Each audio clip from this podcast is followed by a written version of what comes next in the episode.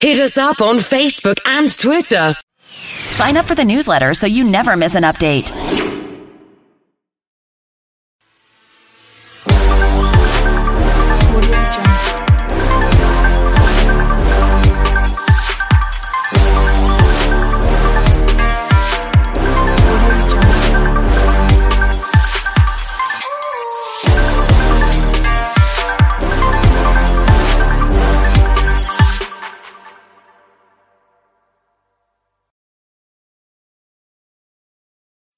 Walmart Plus member and be the first in line to shop the hottest online Black Friday deals four hours before everyone else. So, yeah, Walmart Plus helps you get the gift. The first one your kid wrote on their list like five months ago. The gift that, if you could just get your hands on it, will make this holiday the best holiday ever. Yeah, that gift. Become a Walmart Plus member at walmartplus.com and be the first to shop online Black Friday deals four hours before everyone else with early access. Not available to trial members while supplies last.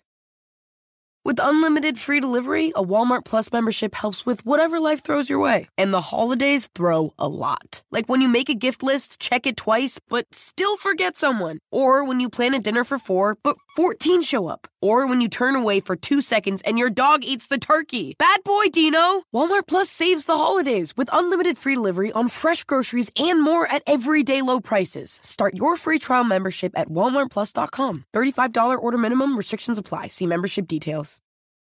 Welcome to 91 Donkey Lane, an inauspicious apartment complex that holds many magical secrets. Currently, it's inhabited by two idiots, Nate Lopez and Robert Bacon, who have no idea of its true power and refuse to get along. These are their adventures. What is up, ya donkeys? I'm Robert Bacon. And I'm Nate Lopez. And this is 91 Donkey Lane. 91 Donkey Lane. That is correct. And we are located somewhere Uh-huh. between a peanut butter and jelly sandwich and a peanut butter and banana Oh, sandwich. I think that's peanut butter and honey. Oh yeah, we're like peanut. We're we're located at peanut butter and honey sandwich. Uh-huh. So if that Right narrows us down, That should. I mean, that's basically. I just- don't know how else to explain this to people. People are like, I don't understand the beginning. Yeah. Take all the clues that we're giving you, Uh huh. put that through time and space, Uh-huh. and this is where we are located. Yeah. at. Just Da Vinci Code it, you guys. yeah. Ah, uh, if you were Divin- if you were half of Tom Hanks right now, Uh-huh. you would have found us. I wish I was half. You know what? You know what we are? We're thanks. We don't have the om yet. We're thanks. I'm glad that we haven't been spending as much time together because I haven't heard things like that. And it's been I, really uh, you liked it. You're gonna you're gonna think back on that tonight. You're gonna go, that was pretty funny. Well, we got out of the house. We did. uh, as you could tell Yep. from the sounds around Uh, us. Opal and Cheese are uh, they're still fighting, boy. but you know that's okay. It is like, first of all, I introduced the game of Risk to them, Yeah. And I thought that would be a way for them to channel their hatred. Uh huh. Anyway, I thought I could channel that through Risk, Uh huh. and I forgot how long that game takes. It's so and long. when you don't have hands or fingers, Yeah. Mayor McCheese mostly baps off the things. Uh, It's Yeah, Opal just eats the eats the uh, pieces. They're all chewed up. Uh-huh. They're all the pieces look the same on Opal side. Uh-huh. I and Mayor McCheese's are slid everywhere, Yeah. and it's mostly yelling Yeah. and cards going everywhere. It's like that, you know, in like uh, Charlie Brown when you get like the the dust ball when people fight, or maybe that's Snoopy. I don't know, but it's like that. It's just- cartoons. yeah, it's just cartoon dust ball fights all the time right now. It's like a cartoon fighting. It really is. They just sort of roll around and just and then you see like paws sticking out of the dust cloud. yeah, It's pretty ridiculous. they're alone right now. Hopefully everything's great. I got a camera on them. Uh, let me check it now, actually. all right. And dustball. All right, they are just They- dustballing. Okay, they're still fighting. Yeah. Okay. Oh, and they stop. Opal's eating throw up. And as she's eating the throw up, she is pooping out a red piece. Okay. All right. So I don't need to watch that. Really Status great, quo. really great use of my money buying that camera. but the whole house is outfitted with them now. The whole house? Yes, Nate, the whole house. The whole house? Did you not read the email I sent out? No, I never read your emails. I didn't even write it. I had it dictated by my assistant. Right to spam every time. Well, that's stupid. Well, you would know that if you got my emails, Uh-huh. that the whole house is outfitted with cameras now. Ha- I'm having a couple of clones over in a few for the next week. Uh, in care. case uh, if you want to watch that, be my guest. Yeah, mm, no, I'm gonna hang out in my really cool evil lair. Really cool. He has Scarface posters up, you guys. Uh, the, I don't have those. Aren't mine. Those are I allow people who work for me to put up whatever kind of posters that they want. Everyone who works for him, Scarface posters. That's all it is. It's just Scarface posters. I'll tell you, the people you hang out with aren't really the coolest. Most of the people that I have to hire are like really big in Scarface, and I have Mm-hmm. to like also pretend like it's this masterpiece. He did Undercover Boss last week, and he figured out, yeah, everybody, Yeah. everybody's just into Scarface. And, Yeah. you Is it know. undercover boss if I don't reveal that it's me and just use that information to my own gang? Um, no, I think that's just late stage capitalism. Yeah, I just late stage capitalism, um, there you go. Yeah. and I find out that I don't like any of my employees. No, no, no. They're all really douche doesn't. rockets. They really A lot are. of Monster Energy drink. yeah. It's disgusting. To be fair, he hires exclusively from 8chan, so So we are at uh, we're at EvilCon. EvilCon 2021. It's finally back. yeah, It wasn't in last year, uh, you know, because even they follow COVID guidelines. It's shocking. It's uh, but shocking. They are very. They we had to show vaccination cards. Yeah. it was the whole nine yards. that It is the best thing about when you're evil. There's a lot of scientists, and they're they are on the side of science. They are very pro science. so Very yeah. pro science. So it is packed in here, but I feel really safe. Uh-huh. Uh, and it's and Nate wanted to come along with. Yep, I misunderstood what Yes. the con was. Yeah, Uh, Nate thought it was like a Comic Con. That's what I thought. That's what I really and thought. I, even though I explained in an email that I sent to you, I sent it right to spam. yeah, you should have read this. I will never. that never. it's more like a boat show. I just like face to face communication. You know, you you don't. I really don't. Half the time you're wearing cloaks and mm, robes I, I and am. masks. I am. I'll be honest. I just don't like talking. I don't like communication. That's like also being- in. I. I don't like being lying. told what to do. That's what it is. Finally got to where the right answer. How dare you? so You're Nate is dressed like Jared Leto Joker. like Jared Leto Joker, And you know what? He's not the only one. No, I'm uh, not. Because this is an evil there convention. are a lot of us. I forget the douche rockets that I. I there's. I think there's. Just looking around right now, Mm-hmm. I mean, there are thousands of people here. I think I see 600 Jared Leto Jokers. Yeah. So another thing, it's being evil is very conflicting. It's It a lot like being an NFL fan. Ooh. You know what I mean? Yeah, I do. Where you have all different types of people coming together over one liked thing, and they. Yeah. come from a lot of different uh, backgrounds and th- ideologies. Yeah, mostly Texas.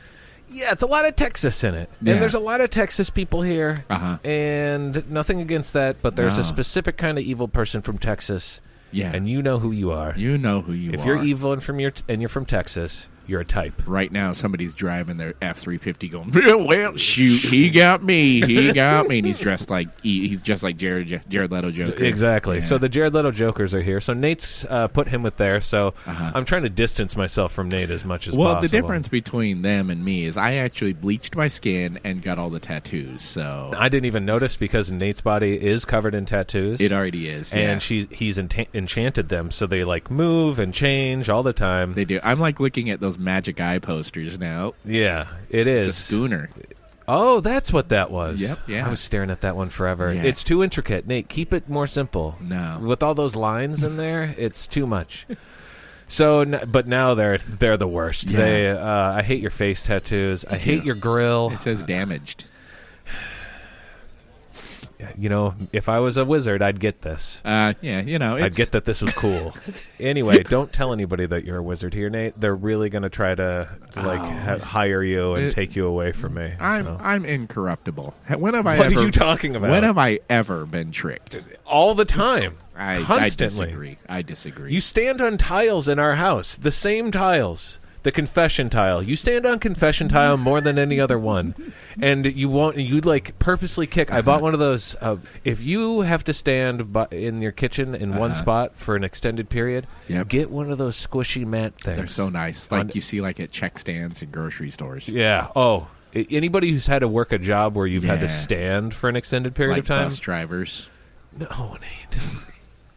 So I kick it out of the way. yeah, you move it to get to that tile. Well, sometimes I want to tell you things, but I don't know what to say, so I figure that always just gives me, you know, it just keeps you in the room. You need therapy. I don't know. You need some don't real know about therapy. that. I don't know about that. Can we at least go into the con? All right, hang on. Let me find my pass. I, I uh, gotta search you in my didn't- bag. Uh, I gotta say, he is let's one of see. those Mary Poppins bags Let's now, by the see. way. This is a Carnival Vista cruise line pass. That's not it. Ooh, look at this key card card from the Japanese uh, Hiroshima Hilton. Ah, that's pretty cool. I'm going to keep that. There it is. There we go. Evil Con. Oh my god! All right, let's go in. Wow, it's pretty nice in Look here. at that. Wow. There's a lot of booths. There's a, lo- a lot of evil planes I'm singing, seeing hanging from the ceiling. Yeah. It seems to be kind of the theme this year. So, just to set the stage, we are underneath Gary, Indiana. EvilCon every year, Gary, Indiana. Gary, Indiana. The place to be. Uh huh. It's underground. Uh-huh. It's under Lake Michigan. Yep. I don't a- know if technically we are even in Gary. I think we're just under Lake Michigan. And if I look around, so we're in this giant underground cavern, uh, lit very spooky. It's purple and green lighting, and there's dripping. I see a lot of dripping. So Uh, I we believe those are re- called stalactites. Yeah, and then yeah, and the other ones are stalagmites. Stalagmites. Stalactites hold tight to the ceiling. Stalagmites might make it up there one day. Is this true? Yeah, I learned that Is in Boy Scouts. I'm an Eagle Scout. Yeah. Oh, yeah. you're an Eagle Scout. Yeah, of course I'm an Have Eagle Scout. Have we talked Scout. about this? I don't think so. My dad, my dad basically did my Eagle project for me, and I got all the credit. Do you know any spells that would give Donkey Lane a moat or a lake? Because this boat looks amazing. I do, but it would take me 36 days to actually enunciate the spell. Well, that sounds awesome. Oh no, no, no, no, no! It's, Then we get a moat and we could protect us, and then we wouldn't have so many. You know then we com- wouldn't have to worry about Billy the Kid. But you know what comes with magic moats? What? Uh, magic mosquitoes. Oh, They're the size of elephants. Uh, they carry. They still carry cholera, but it's also a magic. They have cholera, regular cholera, and then they have like magic cholera. So But this is like a Batman boat. yeah, I know. What we what would be we'd be better off just digging a moat and then doing a rain spell. How long does that take? That takes forty days and forty nights. Ugh. So that one that one isn't so bad, but we would have to build the boat by hand and then collect two. I have to build this boat. Okay, never mind. No more boats. no boats or animals. I Never know mind. magic. You know. God, I looked into one thing. Uh, Here, this a scooter, an evil scooter. This is pretty cool. Yeah, let's uh, let's talk to the proprietor. Excuse me, sir.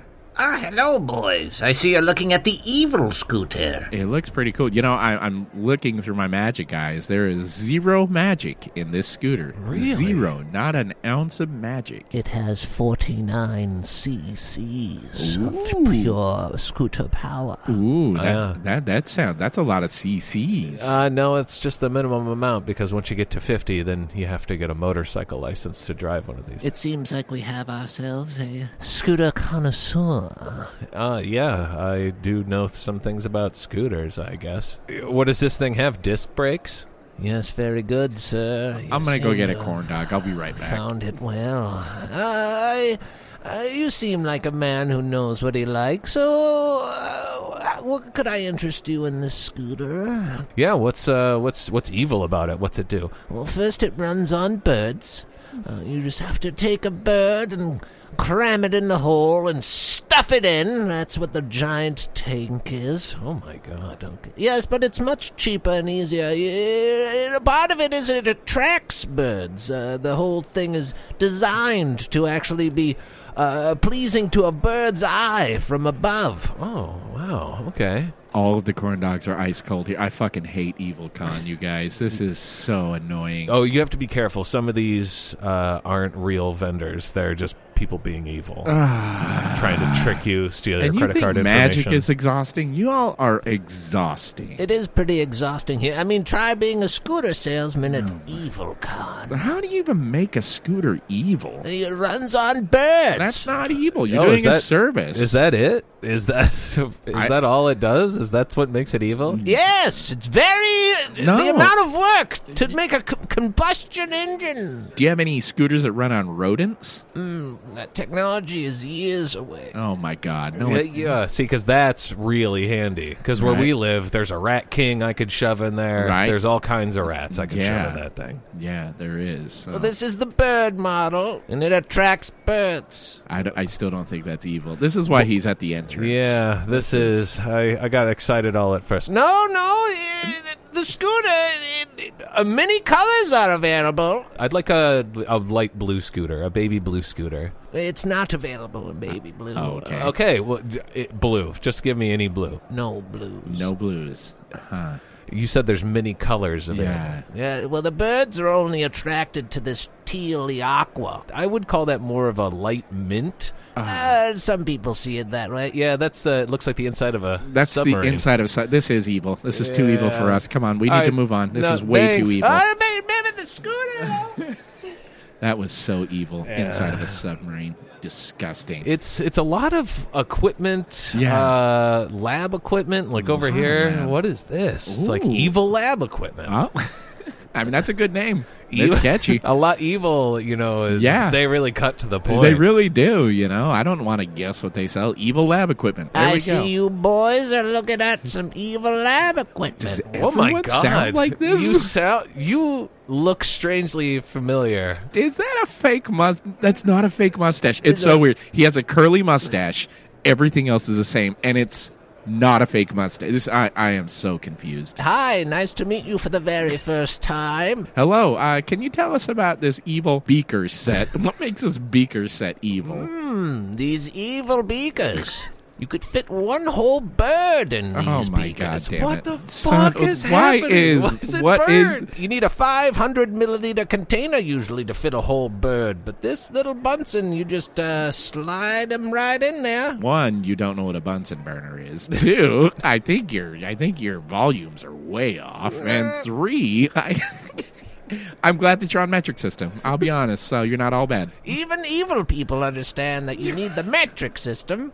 You know what I will argue though? Fahrenheit is way better than Celsius. I'll argue that to my death. Yeah, it's a little bit more easier to understand. It really is, right? Zero's cold, 100 is hot, And but one degree alone is enough. Like that's not a bit. You could Yeah. it could be more accurate. Yeah, yeah, at Celsius it's way too 100 is like burning the sun, you Yeah. know. So anyways, I agree with all in this. agree here. Well, we have many other evil laboratory equipment pieces. If you'd like to check them out. Anything catch your eye, Bacon? I mean, I know your birthday, so I, I we are here to find you a birthday oh, present. Oh, really? Yeah, I wanted You're gonna to get me surprise. something? I'm gonna get you something. Not the boat or the scooter though. The scooter's too uh, evil, and I don't want to build a moat. I don't want that scooter anymore. Yeah, no. Uh, what about that microscope? Yes. Hmm. What's evil about This about evil microscope. What makes it evil? You put a bird. God under damn it! Sorry to interrupt. We'll be right back after these obnoxious messages.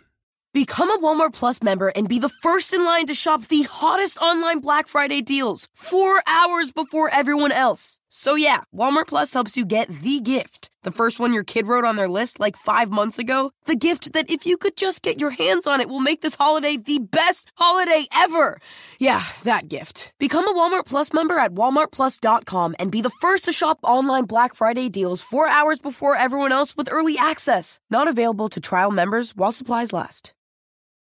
With unlimited free delivery, a Walmart Plus membership helps with whatever life throws your way. And the holidays throw a lot. Like when you make a gift list, check it twice, but still forget someone. Or when you plan a dinner for four, but 14 show up. Or when you turn away for two seconds and your dog eats the turkey. Bad boy, Dino! Walmart Plus saves the holidays with unlimited free delivery on fresh groceries and more at everyday low prices. Start your free trial membership at walmartplus.com. $35 order minimum, restrictions apply. See membership details.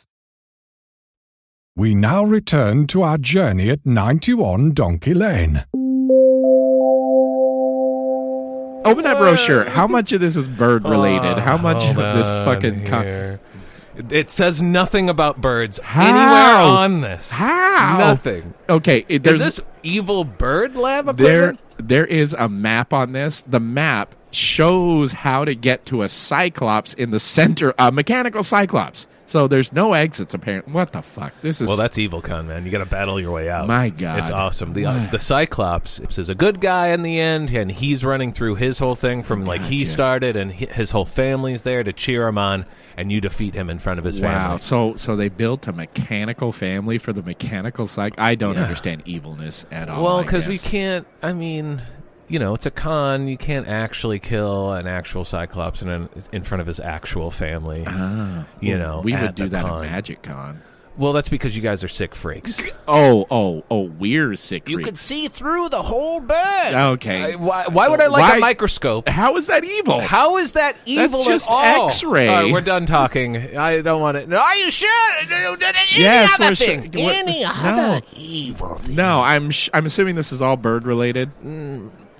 Pick a thing. Oh my god, I'm, we're doing one more thing at your booth. Just one more fucking thing. Yes, thing. I promise you, you will be amazed. Okay, what is this? This looks like a ray gun. What does this ray gun do? For you guys at home, it looks like a cartoon ray gun, Like, Futurama. like a Anything in Futurama, ray gun. Yeah. As that looks like. Oh, yes.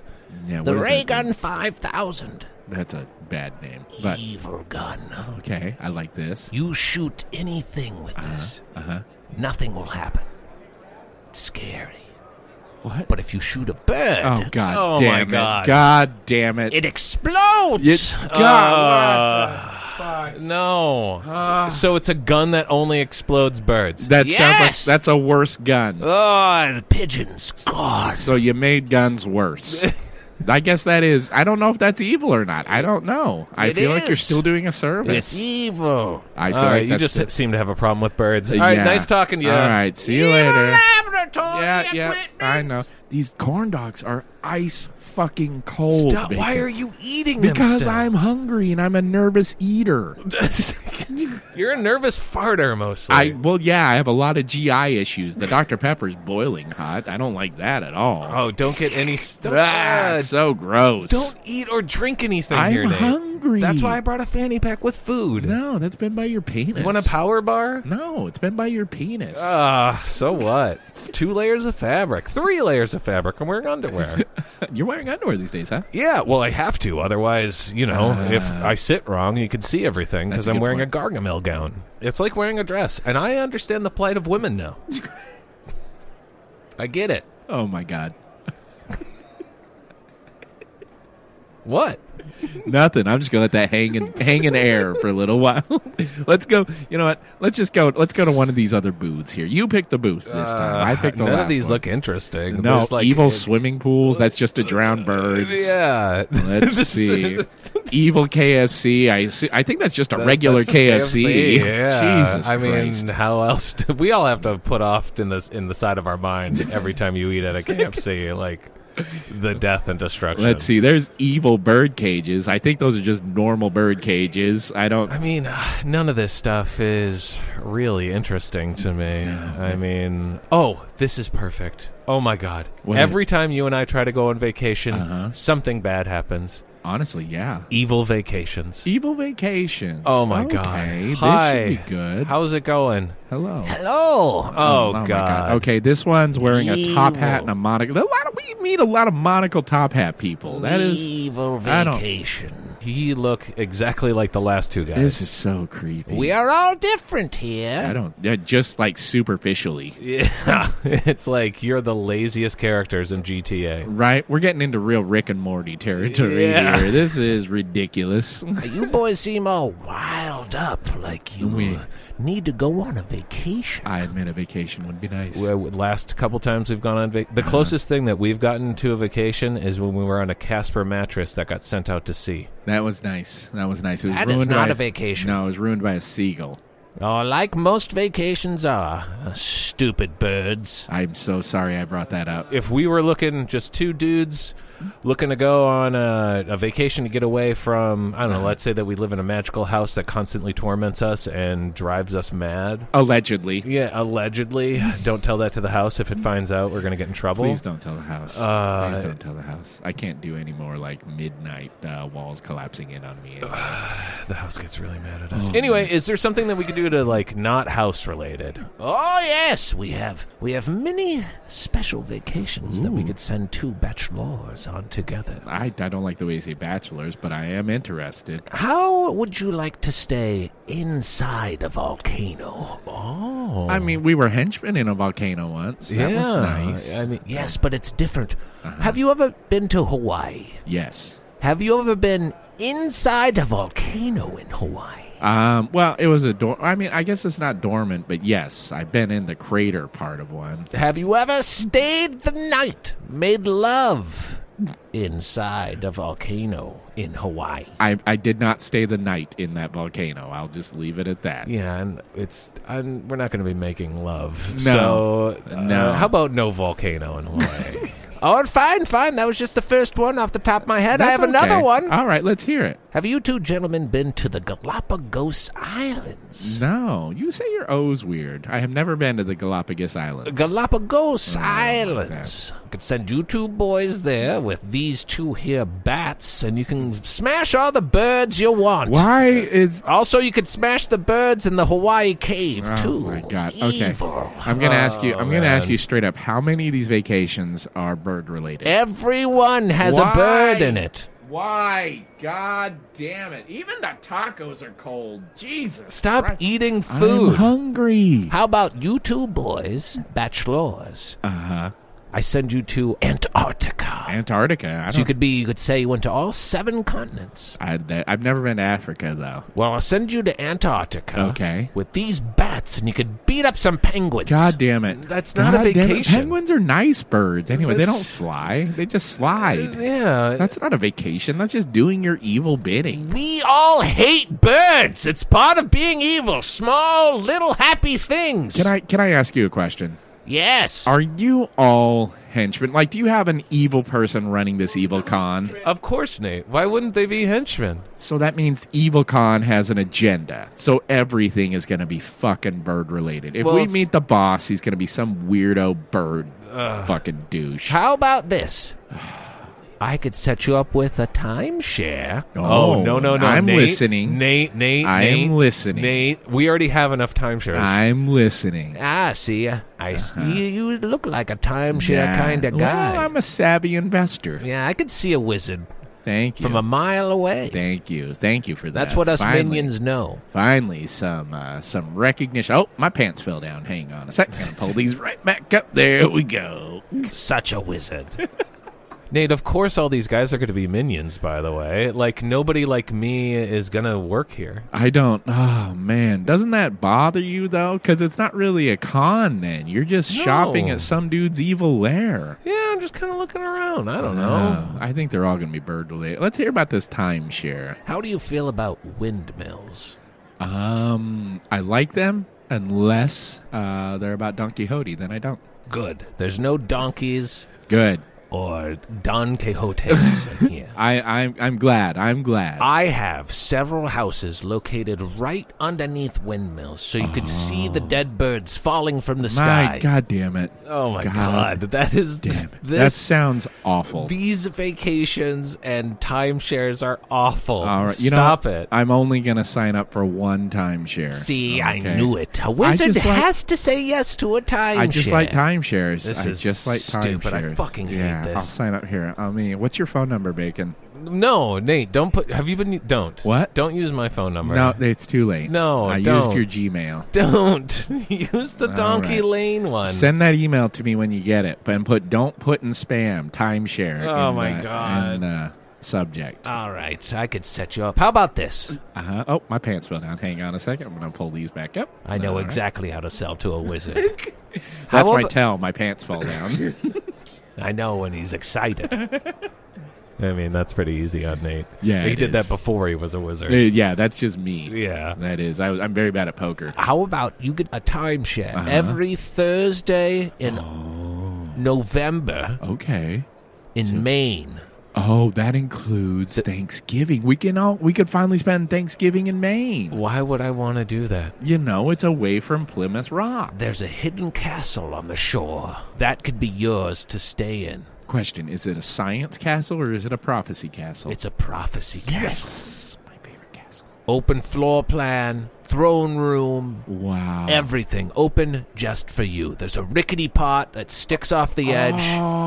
It'll be raining constantly. Oh my god! Are the waters raging underneath it? Right underneath Oh, it. my There's God. There's a cave system. That sounds amazing. It's everything that you want. wow. And Uh huh. you could push all these birds off a cliff. Okay. Gosh dang! You can't push birds off a cliff. They have Right when they've hatched. Oh my god. That's right when they're hatching. god damn. Have you ever seen those nature documentaries Yes. with the little birds and they and they, And they jump off when they're ready? Yeah. yeah, yeah. yeah. My you push them before they're ready. Oh, This is. I mean, I don't like Smurfs, but this is. I don't kill the babies. this sounds awful. Yeah, this just sounds mean. Put a pin. I do like having a timeshare every Thursday, though. Can I put you down for Put me down for three. three? Yeah. Three days? Uh, three timeshares. Oh, all right. Easy, sucker. I knew it. All I didn't want that, Nate. No, it, this one's for me. We haven't we haven't bought your present yet. I, I but I have four timeshares now. You so- know what? All everything that we've gone to is bird related. Uh-huh. You just bought a timeshare. Yes. I want to go home. No, you know we need to at least see the main guy or the Minotaur or something. I don't want to. It's exhausting. do you want to try? Do you want to try these milkshakes? They're hard and crunchy. no, uh, that's like a McFlurry. Yeah, Why couldn't it- no, they're not good. Ugh, stop eating. I can't help it. I want to try the local fare. All right. You know what? We're Uh-huh. going home. That's this week's episode. Nothing was accomplished I- once again. we didn't even get you a present. Yeah, I'm going to sign up for an extra timeshare for no, you. don't Give us five timeshares, Yes, please. All right. So What four of those are mine. One is yours. Okay. Uh, I, this just was not as cool as I thought it was going to be. Being around this kind of stuff is exhausting, and that's what I I got into it to get away from the exhaustive nature of living with a wizard. Here, have some hamburger. It's raw and hot. It'll it'll help you think. No, stop giving me food. I'm just I'm not eating anything. I'm just yeah. I don't know. You sound a little hangry. I'm not hangry. I'm angry Oh. just at, at all of this. Do you want some yellow starburst? That's all they have at this one. You know what? I don't mind yellow starburst. Really? Yeah, I'll have a couple Ah, of yellow see, starburst. You are evil. Nice. See? and the That's- banana runts. You want those? Sure, banana runts are fine, but All yellow starbursts are d- sour. They're delicious. I. Interesting. Huh. You know, the thing about the starburst is I don't like the amount of work it goes into and all the Uh-huh. garbage that you make to get one starburst. That does annoy me. It's like Hershey's Kisses. yeah, but then they sold the Starburst that didn't have that, and they had like a little coating on them. Uh huh. Ruin the whole starburst. Really Ruins the whole texture. interesting. They're like more chalky. huh. Don't get those. Interesting. That's my advice to you guys. Huh. And don't go to don't don't go to EvilCon and maybe don't become evil. No, I don't know. if Not. I don't know if becoming evil is a bad thing. I think you just need to shake things up a little bit. You know, find your niche, your evil niche. I think you can do it. Maybe this has taught me something. Yeah. That I don't need to be around all the evil people. No, you need to blaze your own path. Then I need to do my own stuff. Yeah, you know, you- non-bird related. Exactly. You know what? You came out of here a little smarter, a little wiser, and you have a timeshare. So I didn't want that fucking time. that's a good day for you.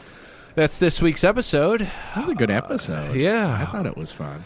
In random news, I've started to keep a diary. Uh-huh. Uh-huh. Uh, just because I have forgotten all the crazy stuff that happens in this Yeah. house, and a lot of stuff happens, and then we don't even talk about it on the podcast Um, because we're usually being sold bird killing Uh-huh. things. um, I did enchant the diary. So Yeah, I was aware of that when I got Uh-huh. notified on Reddit. yes. So Nate's enchanted my diary. Yes, uh, without me knowing. So I've been keeping things, and it gets sent there later. I thought it was going to be like a Harry Potter situation, like Uh, like like, like uh, Tom Riddle, Tom wa- Riddle, Tom Marvolo Riddle. Yeah, Voldemort. Spoilers. What stupid. What that was so stupid. stupid. What a dumb anagram. I love how retconned that entire series is. Yeah. I love it so much. Well, that's what happens when you make it up as you go along. Uh-huh. Hmm. Uh, so our, so I have a diary, and Uh-huh. my diary posts end up going to Reddit, and Yep. then posting on Reddit on our Yep. subreddit, Uh-huh. which is just r ninety one Donkey Lane. Yeah. So check that out. You could read them, Uh-huh. upvote it. You know, leave a little comment. I Um, don't know. Just We- so you know, the diary does post from our fourth sub basement because I messed up the enchantment and it screams each post as it's writing it as loud as it can. yeah. So, So- which is good for me. I write it. I put it in the basement, Uh-huh. and then it screams. And then it screams, you know, Yeah. and that actually does keep a lot of the like the giant rats at bay. It does. in that It's pretty great. sub-basement, That's. I mean, that's originally why I kept doing it. yeah, Once because I got drunk, and then the Uh-huh. second time after because I found out that it was getting rid of the rats. yeah. So yeah, check out that subreddit. Reddit.com slash r slash 91 Donkey Lane. It's a fun one. I did get you a birthday present, by the way. what is it? It's uh, this a Gary, Indiana refrigerator magnet. Oh, cool. There you go. It Thank doesn't. you. It doesn't hold paper though. It doesn't hold anything. I it's, would- a, it's an evil magnet. That's what I so- expect. Is it radioactive? Uh, very low, low levels of radioactivity, enough to like uh, make your fingernails fall off, but nothing more. Sounds great. Nice. Love to have that Nice. Excellent. Oh, weighs seven pounds. Nice. I'm gonna have to check my bag. We did fly here on the most evil airline, Spirit. Spirit. So it was a whole my evil knees day. still hurt. This was a good evil day It was you. a good evil day. Uh, make sure to check out my YouTube channel. I've been posting a bunch of videos on there. I covered City of Angels, uh-huh. Twilight Baby. Yep. Uh, by the time that this comes out, I think Malignant. Malignant. Yeah, that's will gonna be a on fun there. one. Yeah, that one's going to be my least jokey and more just straightforward one. Yeah. Uh, but definitely check those out. You go to robert-bacon.com or just search Robert Bacon on I would do- YouTube. yeah, I would do that. Um, if you're looking for what I'm doing, I'll be screaming on a street corner in Somerville Yeah. all weekend. And on Twitter. So basically two horrible things. Yeah, yeah. So uh, come find me, you know, and uh, throw vegetables. Uh, all right. Uh, we will see you guys next week. All right, bye. Love you.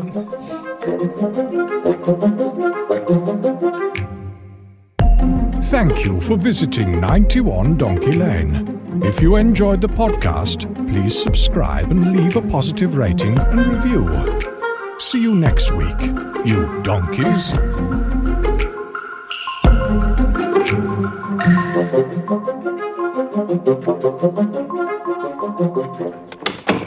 Mail's here. Not that it matters. You're listening to the Geekscape Network. 5G is here, but the big carriers want you to sign a pricey long term contract to get access. Well, not anymore, because Straight Talk Wireless has rolled out 5G coverage nationwide, with plans starting at just $35 a month and no contract. Plus, get a Samsung Galaxy A32 5G for 299. All on America's best networks. 5G coverage, 5G phones, less money. Straight Talk Wireless, no contract, no compromise. 5G capable device required. Actual availability, coverage, and speed may vary. Become a Walmart Plus member and be the first in line to shop the hottest online Black Friday deals four hours before everyone else. So, yeah, Walmart Plus helps you get the gift. The first one your kid wrote on their list like five months ago. The gift that, if you could just get your hands on it, will make this holiday the best holiday ever.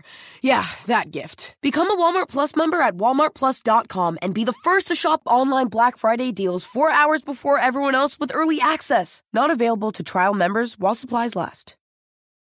Please follow us on Facebook and subscribe via iTunes.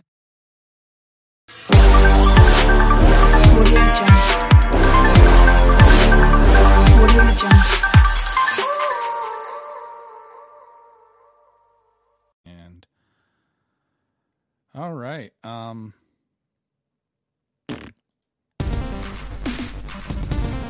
Yeah, I got nothing for you. As opposed to giving me everything. All all three and a half inches. You wish it was that long. That much.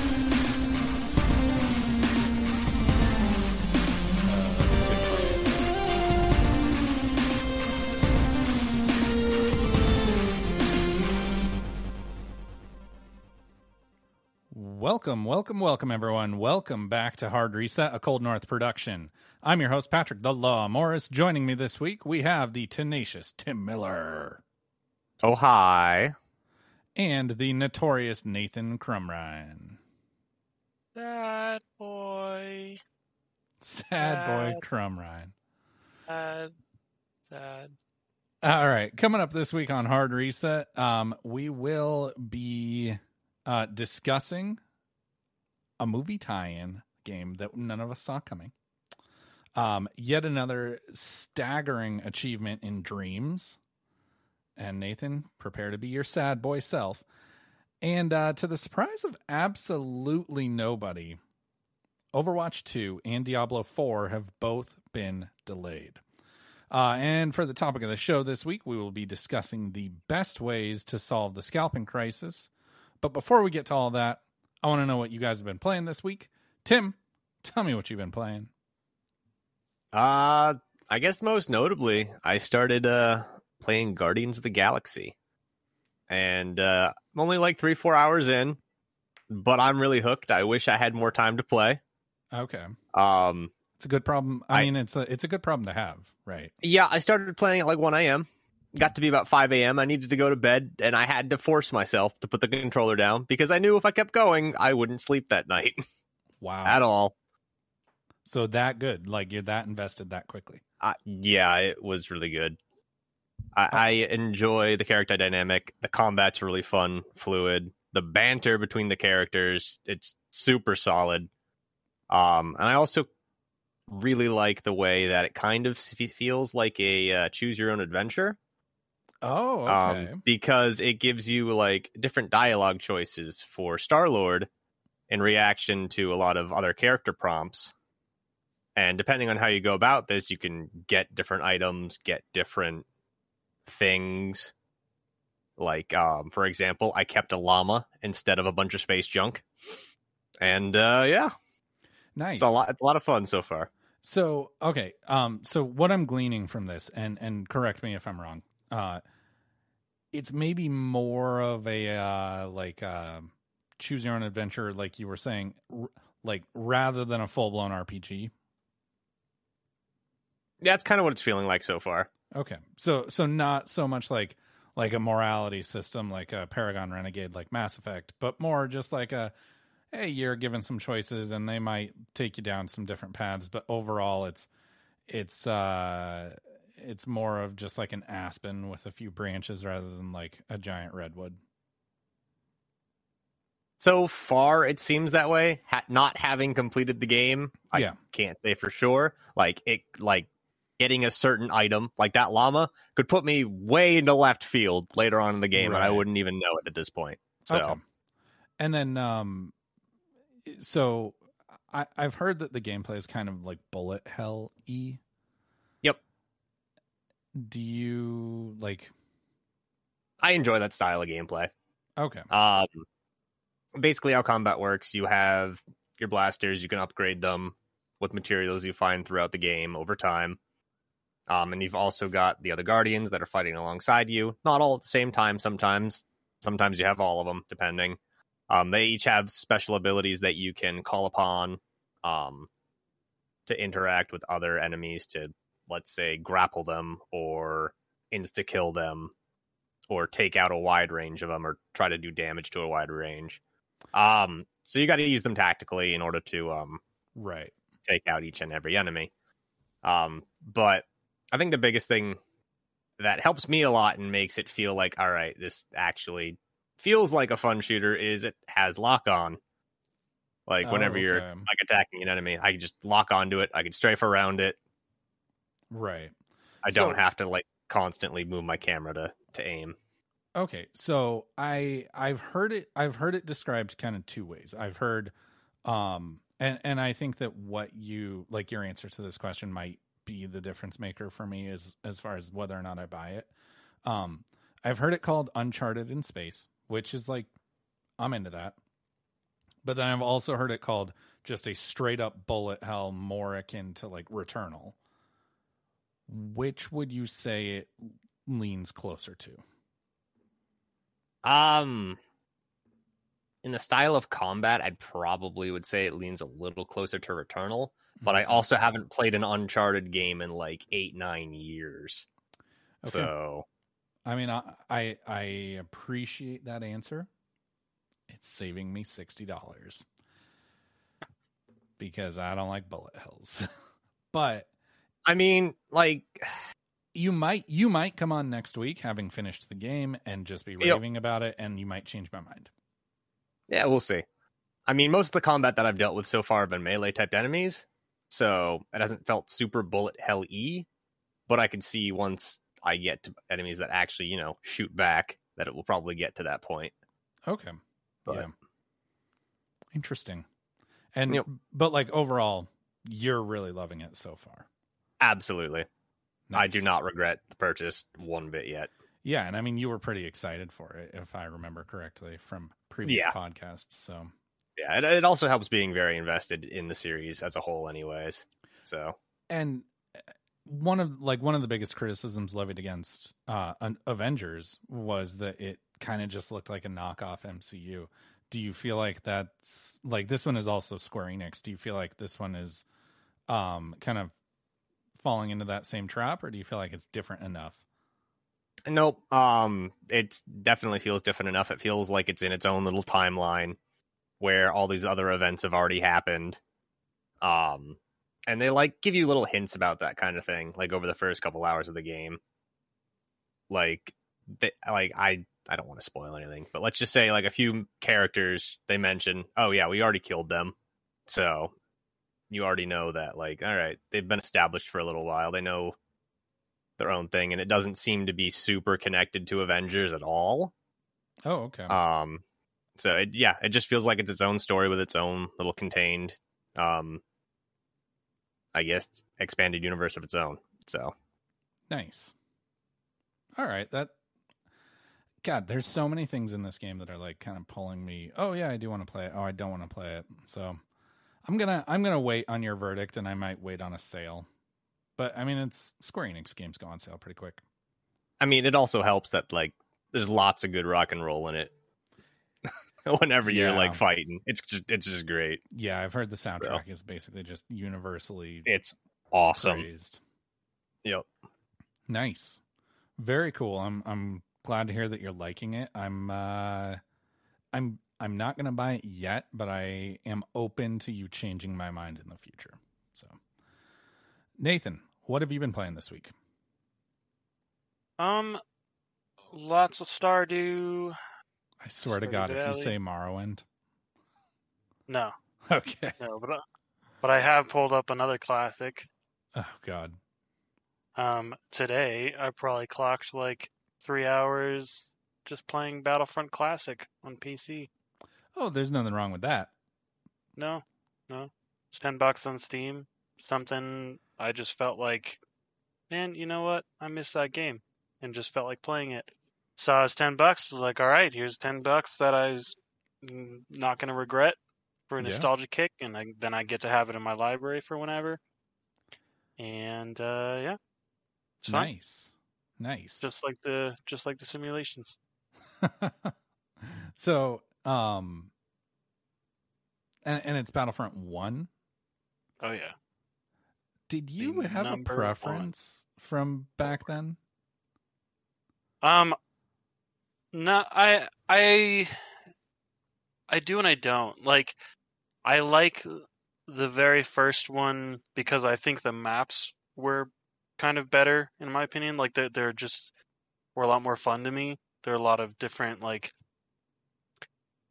ways to approach different things. Um, and like Bespin platforms was just such a fun map because you had the choke point in the middle Yeah. that made it just lots of fun. Um, and I don't know, like they just don't make maps like that anymore. I do like uh, Battlefront 2 for like the The heroes. the different kinds. I didn't really, I don't know, I don't care for heroes that much, but I did like it for like the different skills and the upgradable weapons and like how you have a career profile that um follows along with you and keeps your stats. But I also really liked uh Galactic Conquest in that game. The second one, Galactic Conquest, was very Yeah, really, Very really on cool. point. yeah. And I just wish that fucking Dice did a better job on the newer ones. Well, But- okay. I, you're you're segueing perfectly into what I was about to bring up. Um, and and I'm going to pose this question to both of you because you guys are both big Star Wars fans. Are they ever going to make Battlefront 3? Like is Battlefront 3 just a game that cannot possibly get made? I don't know. Honestly, I don't care. Like I like I I would rather I would rather them remaster the classic ones and just keep the like mechanics just just remaster it. Yeah, just just put the new graphics on the on the old ones. Or or even better, this would be cool as hell. Like r- remaster it and like make it for VR. So it's just like VR Battlefront. Um, I think you're dreaming. just a really, I know I am, but I was thinking about it and I was like, you know what? This game is just so much fun. Like it'd be cool to like be in there. It's a, and and like you can mod Battlefront, but it's as far as I know, it's kind of tough. So it would be. I don't know if anyone would ever do it, but that would be super cool. Um, as, as terms of Battlefront Three, it's like, man, I just don't care. I, I like the second, the newer Battlefront Two was like kind of whatever. It got good It got better. over I time. don't know if it got good, but it got better. I don't know. It still has yet to deliver on the things that I loved about Battlefront One and Two Classic. like back in the day. Yeah. Tim, do you think Battlefront 3 is ever like do you think it's just a cursed game? It doesn't exist. it's like Half Life Three. You'll never see it. What's so crazy is like it does exist. There is a Battlefront 3 out there that Mhm. just was never released. And like we've seen footage of the game. There's actually Yeah, while I was looking for mods today, um, because I was trying to like raise the bot cap and the reinforcement unit count, like or whatever. excuse me, and um, I found out that there are fans that have taken Battlefront 3's assets, um, and that have been like released or whatever, and put that in Battlefront 2 mods. Wow. They've just tried to like r- r- make a Battlefront 3 using that with Battlefront 2, which is pretty cool. I kind of want to give it a shot. Yeah, no, that would be really cool and you should definitely let us know. Um you know what? If you do that and I keep telling Tim this too. Uh if you do that, stream it please because I would I would be super down to watch that. That would be really interesting stuff.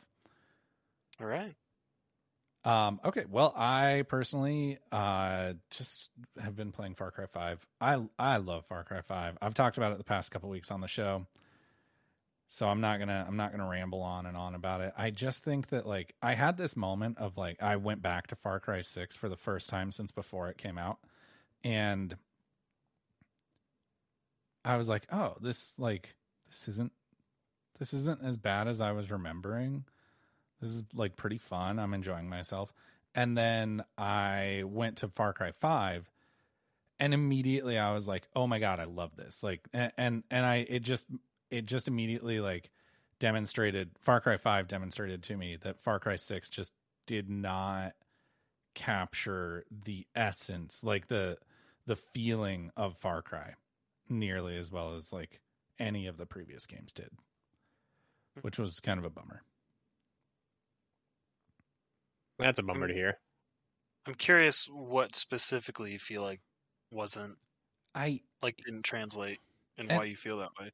Yeah, and like I I'm honestly curious about that too because it's like I couldn't really put my like if I if I went and played, you know, and, and like bopped back and forth between 5 and 6 for like a few hours, I'm sure I could identify it, but like there's just something about it that it's like this doesn't feel right. Um and, and that was so I mean Tim you said it you said it best yourself like that's a bummer. So um I don't know. I maybe maybe that's worth like maybe that's worth exploring of like figuring out exactly why it doesn't feel quite like Far Cry. But um we are not going to linger too long on Far Cry 5 because we talk about Far Cry 5 seemingly every week. So we're just going to move straight on to the news it now. show. It's the news show. We are now a news show, so bring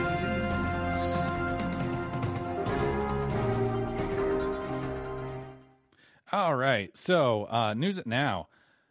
The horror thriller movie Duology. At this point, it's a duology. I think that they're making a third one, so it'll be a trilogy. Um, a Quiet Place is getting a video game adaptation or a video game. I'm not sure if it's going to be an adaptation or if it's going to be just like a tie in game. That's yet to be seen. Uh, the game is being co-developed by Illogika, uh, Epitome Games, and Saber Interactive. Now, of those three, I know one name, and that's concerning to me. Do you guys know who Illogika or Epitome Games are? Nope.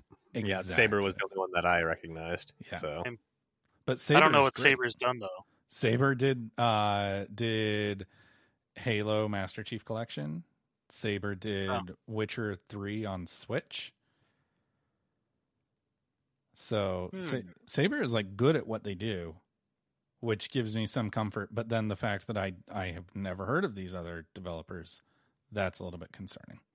Um and uh the website for the game reads quote experience an untold story of survival in the quiet place universe.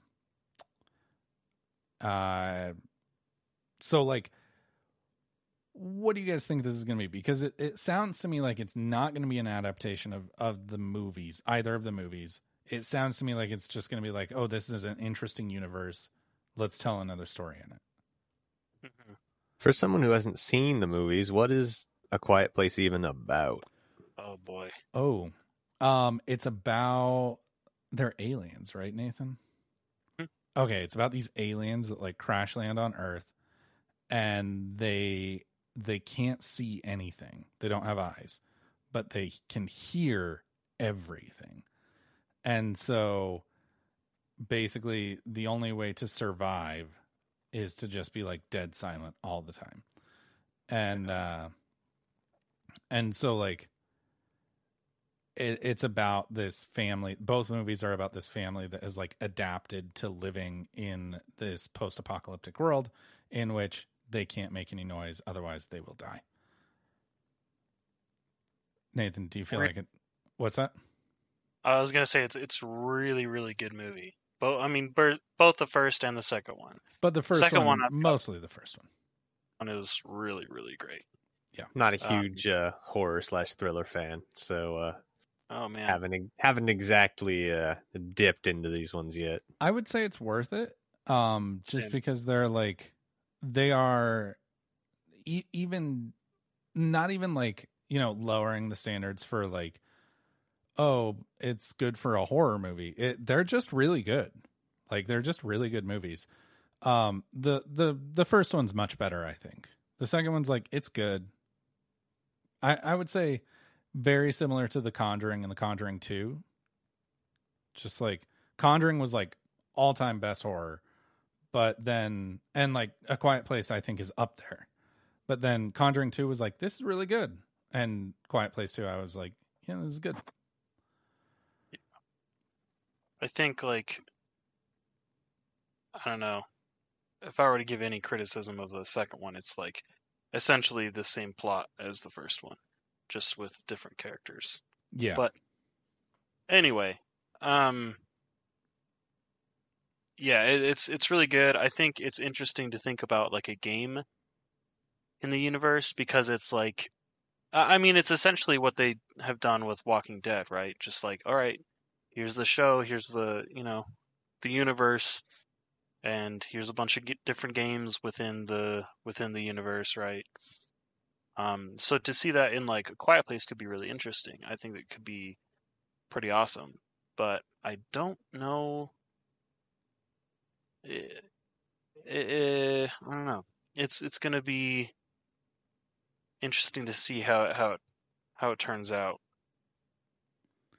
Y- yeah and so the, i think the thing that i'm most afraid of for this is that they go down a similar route to say like friday the 13th um where it's it's like an asymmetrical multiplayer or like multiplayer at all i just i just don't want this to be multiplayer See, Yeah. like honestly, just hearing what little about the movies I know, like Yeah.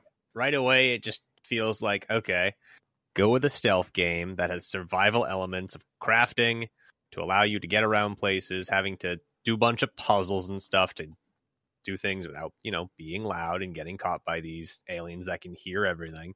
yeah and Um, could easily be single player or maybe a co-op based system for that.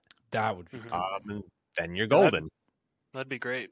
Yeah, no, that that would be awesome. And like uh really restraint um restrained resources would be uh like would be a really cool or like limited resources would be a really cool mechanic for the for that game. And Tim, I hadn't thought about co-op. So I guess I shouldn't say, "Oh, I don't want this game to be multiplayer" because I now thinking about it like and Nathan, you uh since you like both the movie and this game, think about like it takes two, but a quiet place edition. Like fuck, I'm on board for that. That sounds awesome. That would be sick. Yeah. I mean, they they do actually have um a Oh man, let me see if I can find it real quick. They do have a game on Steam that's very similar to the asymmetric idea that you were talking about, Mhm. um, where the monster can't really see anything very well, but it can hear things very well, and you have to. Yeah, it's. I think it's called In Silence. Oh, okay. Um, yeah, multiplayer horror game. One player plays the monster, which has like really good hearing abilities, but can't see like anything. And then people gotta escape. That'd be cool. So, yeah, I feel like I mean, seen gameplay of that. yeah, and I mean, like it, it looks it looks cool. I haven't played it at all. We were talking about playing it not too long ago. Oh, it's on sale for eight ninety nine right now. Um, but yeah, uh, I think that's a neat idea for a game, but I don't want it to be Quiet Place because like it's such a cool world that it's like if they don't take advantage of that, I'm gonna be pretty disappointed. Yeah, and so I I mean that kind of leads me into another question that I had for you guys on this. Do you think that this will tie into because obviously it's going to like take place in the universe, but do you think that like we'll encounter characters from the movies or like I they'll hope be referenced? I hope not, personally. I mean, I don't know characters from the movies to begin with, so I don't know who's alive, who's dead, or whatnot. so I'm gonna say no. It's gonna be its own little thing. Bunch of new characters, bunch of new stuff. Yeah, I think that'd be the way to do it. Is like just take the world, put new characters, new story in there. Don't like. I don't know. I I personally hate the vibe when like there's a big. Okay, for for example, like Lord of the Rings Online or something, where you make your own character and then you run into the heroes from the movies. Like I hate Yeah. that. Like I just don't like that. It feels cheap. So it does, and, and it's like cool. Like this awesome character is now just an NPC with dialogue. Like, so I don't know. I don't want it. Um, I really just hope that it's its own story, and if they know what they're doing, then they'll do that. But we don't really know. Yeah, we don't know if they know what they're doing because the only studio that's involved we know is like they're really good at polishing other people's games, but we don't even know how they do making their own games. So this is uh I don't know. I would say not even cautiously optimistic, just not optimistic about this at all. Yeah, I'm Um, looking up. You're looking Illogika. what? Yeah, I I looked them both up. I have no idea what that. I looked them both up and I couldn't find like any information on either of them. So it's a it's a shame. But uh moving on though from a quiet place to another uh major well, I think Warner property. Um Hogwarts has been entirely recreated in Media Molecule's Dreams. Uh, the creation seems to be a nearly full scale recreation of the movie, uh, of of the sets from the movies. Um, it was who was it that I meant to write the guy's name down because it was created by Jedi Master three six nine in Dreams, and uh, I I sent you guys this this video. Did you guys get a chance to watch it? I haven't had a chance to watch it now. This shit Nor is like pulled it up. Yeah, this shit is like insane. I mean, Tim, you you should pull it up too because we can do just a quick reaction to it here because Nathan is going to be fucking pissed that Dreams is going to die on the PS4. Sorry, Nathan. PS4. All right, I'm ready. Whenever you guys are. I'm watching right now. All right, I'm starting. That's pretty cool. Like they got the the bridge over the lake and everything. Yep. Leading up to the castle. Interesting. You got the light rays, man. You're doing it all right. This is like this is like peak dreams. Yeah, basically. Whoever did this really knows what they're doing in this game. Yeah, definitely. What I don't understand is like Dreams. Oh, okay. Uh, I was gonna say Dreams is like one of the hardest things about it in when you make anything graphical. Oh man, they got the candles floating up. That's really cool. Yeah, the Um, dining hall looks is- amazing. yeah, is is how do you balance like uh the thermo? You know, like you're you're basically like the resources. Yeah. are really tough to to manage. So it's cool to see someone do something so detailed. Like you have to learn tactics to be able to manage your resources and everything and to not slow it down, you know, use specific tools over others. Um or don't depend on one thing too much like so it's interesting to look at it and be like, dang, like they've made something so detailed and so huge. Yeah. Um, wow, this is really impressive. And the moving, the staircases move nice. That's And- really cool. and like it starts to and, and i this is so nitpicky and like i could never make anything like this myself so i'm not trying to be critical but like it starts to show the cracks a little bit based on kind of what you're talking about about resource management with teleportation of like moving just like going through a door and moving into you know just teleporting to a totally another space Right, you have to do that in order to. yeah it's resource management Yep. Even still, You can have as many as it is. Wow, that is very pretty. You can have as many uh like Rooms. instances, if you will. Yeah. in uh in dreams. I don't know if anyone's hit a limit yet. Um, but yeah, each each instance is is limited by your resources. I know on PlayStation Five, it's a lot better. Um, but it's not optimized for PlayStation Five yet because they don't have a version yet. But they Mhm. will. But it's not going to die on PS4. I- But do you really think that yes, I know that how do you know that because like there's people. uh I don't know. I've been talking to the community and stuff, and like one of the other people that I um go on podcasts with and stuff, he said that they're working on it. So i mean I i, hope yeah, i hope that Oh you're my god, the map for this! Holy shit! I know, right? the what? Like the overworld map of like how many Oh, rooms. haven't seen that. It's cut off. Oh, oh yeah, yeah. That's crazy. Yeah, those are all the instances. Yep. Mm-hmm. Just tying them together would be such a pain. Well, yeah, Oh, and there's yeah. like secret passageways, so like certain doors lead to like totally different areas. So it can't Oh, be man, super you- you- sequential. He's even But- got uh, uh, Big Giant Boy's hut. Can't remember his name. Hagrid. Hagrid. Hagrid's Big hut. big giant boy. Wow, that's that's really impressive. yeah, that's very well done. Props to Jedi Master three six nine for this. 'cause Yeah. That's yep. I mean, it's just Very, very impressive. Crazy. Um, so Nathan feels pretty certain that Dreams isn't dying on PS4. Uh, Tim, I I know that you and I obviously haven't played Dreams nearly as much as Nathan has. Uh, I do mean, I played quite a bit of it. Oh, I've you streamed did? quite a bit of it. Oh yeah.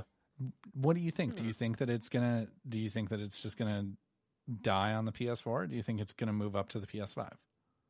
If we don't see it within the next year, it's dying on the PS4.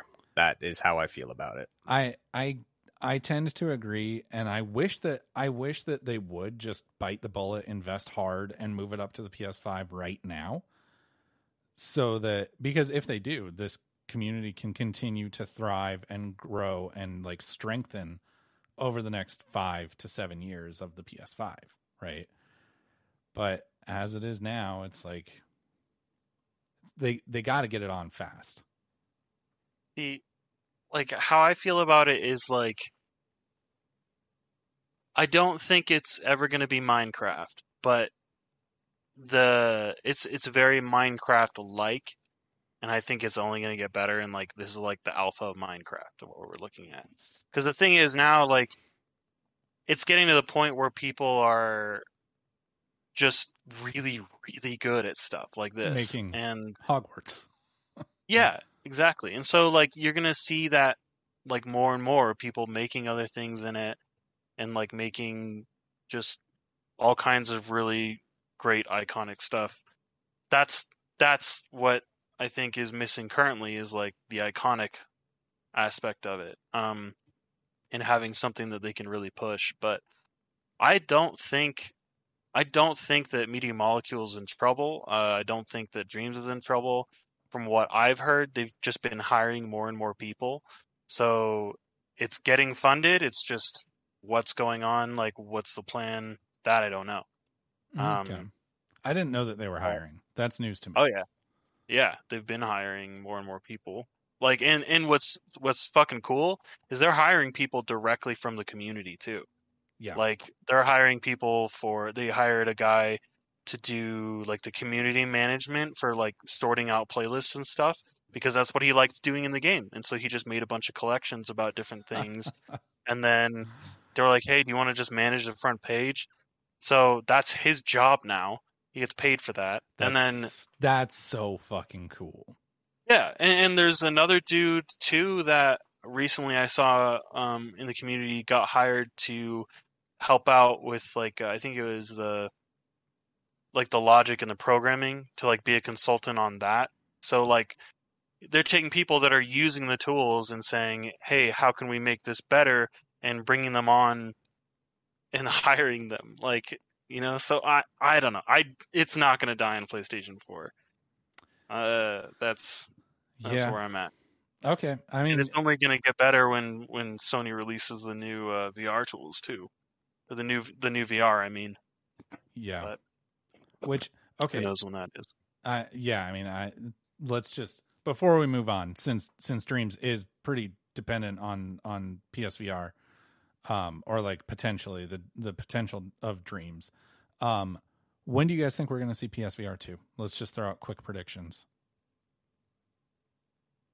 Mm, E3 2022. yeah. Whoa! I could see it E3 I, I could see news about it at E3. Maybe like holiday season 2020 I'm okay. two or 3.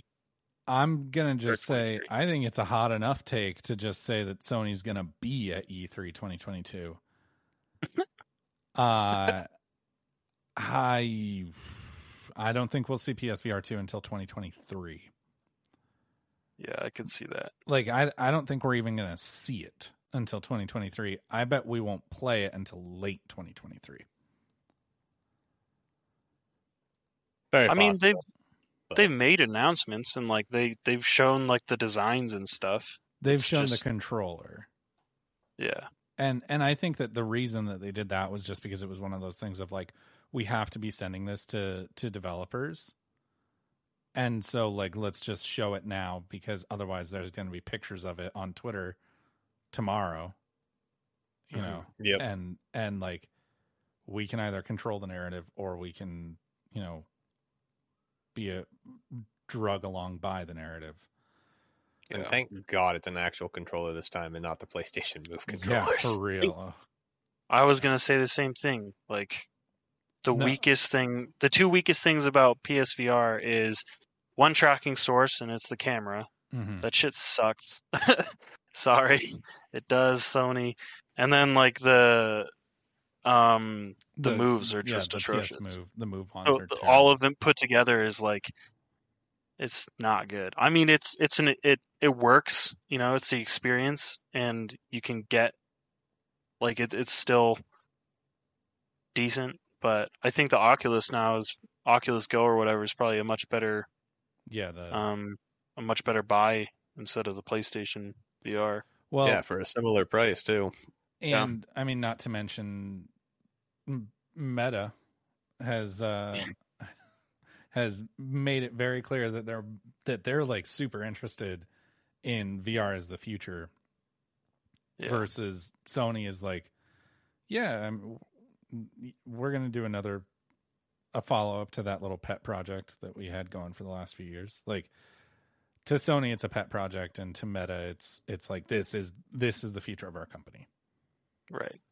And I'm so damn sad about it. Like Yeah, I wish anyone, anyone but Facebook, like I mean, eh, even well, and Google. I wouldn't have wanted Google, but even even Google, I would be better with than fucking Facebook. well, true. But I still wouldn't want. If it was Google, I'd be saying anyone but Google. But I don't know. It's just those. Those are the two companies that are in the best position to be able to make a metaverse, right? Yeah. Unfortunately, but Yeah, I mean, I uh, I I won't take part in in the metaverse if uh if Meta actually makes it happen. So just that's that's not for me. it's sad.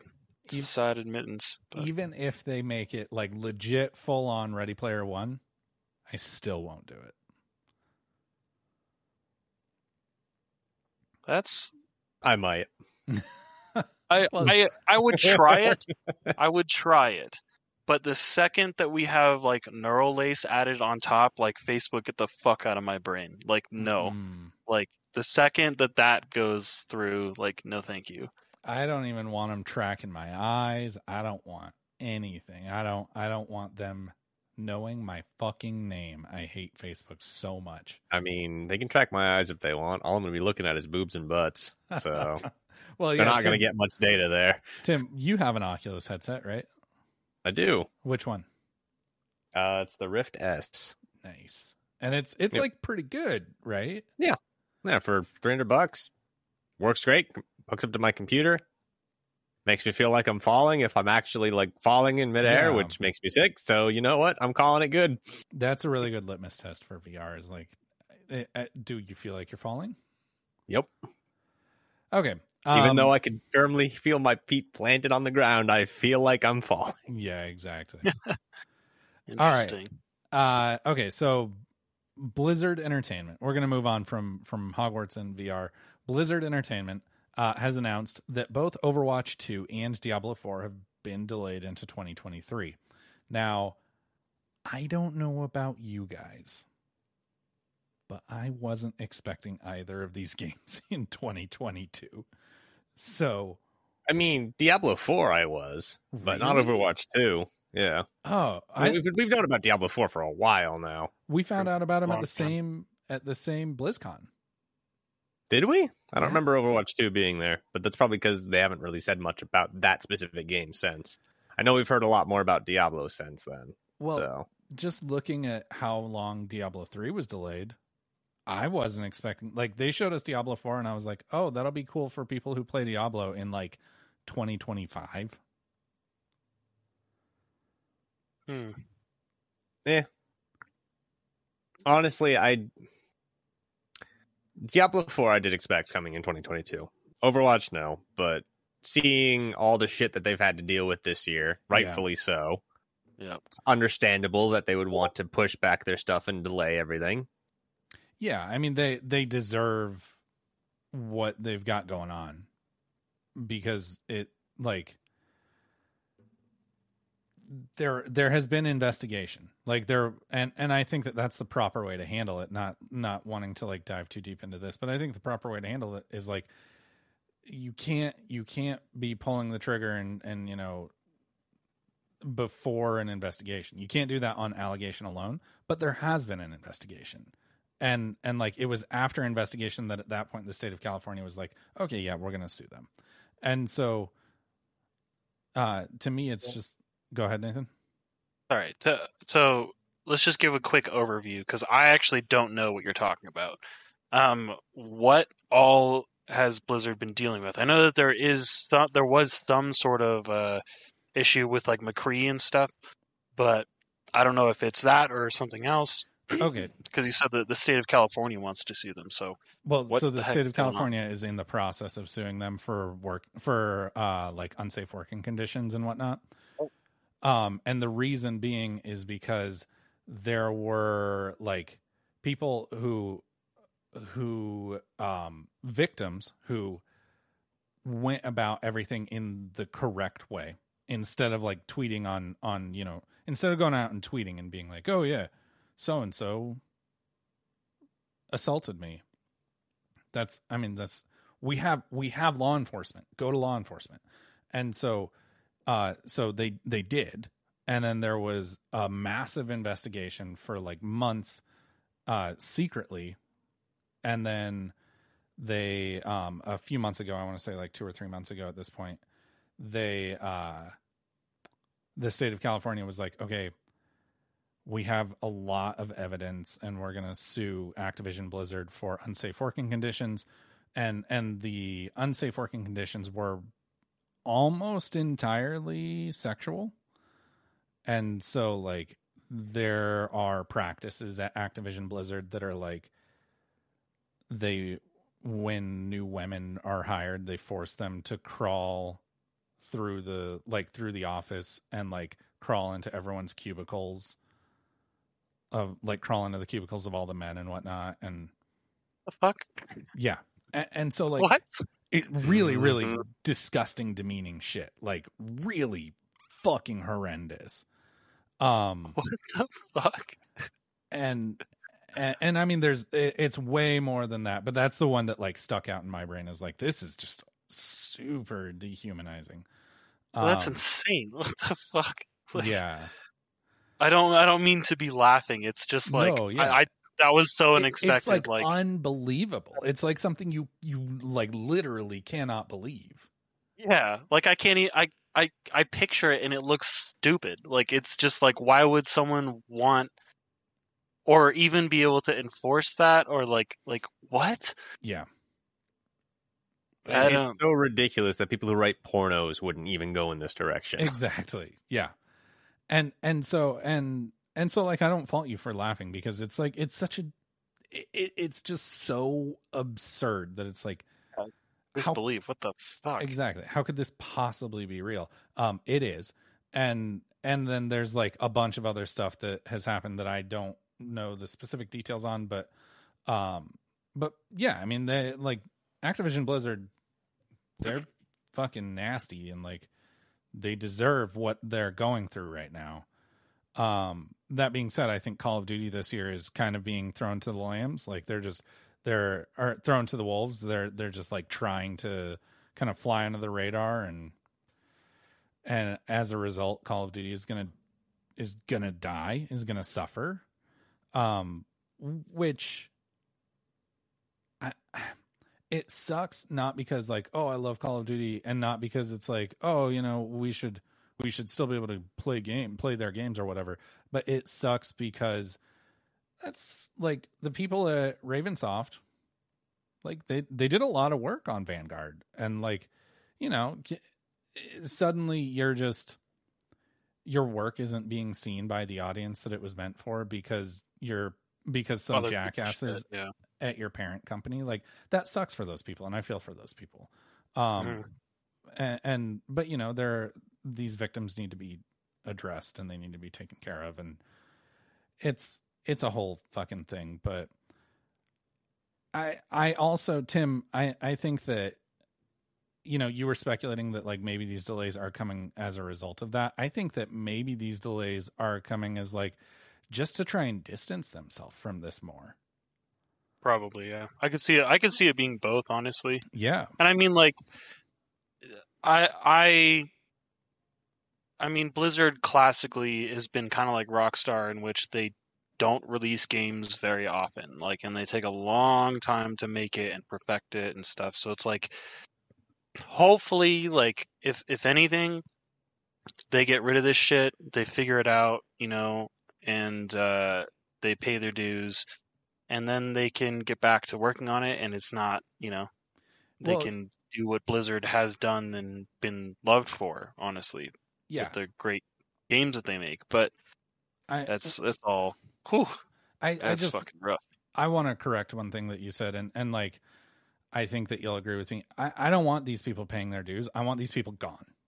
Like Bobby Kotick, I want him gone, and and like these Right, people yeah. that were doing this, I want them gone. There needs to be new leadership in this, like in both of these companies. And act well, I guess it's one company, but like there needs to be new leadership, and I I hope that like they can boot these people while managing Mhm. to salvage the people who are innocent and and the victims crime like the victims jobs i i hope they manage to salvage anyone who wasn't involved i hope they manage to salvage their job and enough reputation to continue without those people involved Pay Um, their dues. I I I, yeah.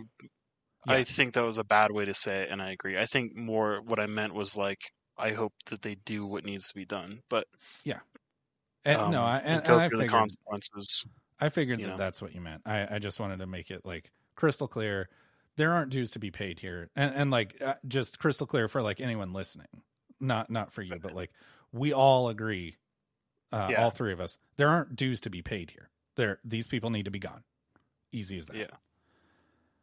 Oh, but Um, what if I want to parade myself through the halls and introduce myself I mean, in all Tim- the cubicles? If you want to go crawl through the hall, crawl through the like cubicles, maybe that'll qualify. It hurts to say that. to work. It hurts to say that. yeah it's a horrible horrible thing that's happening so Yeah.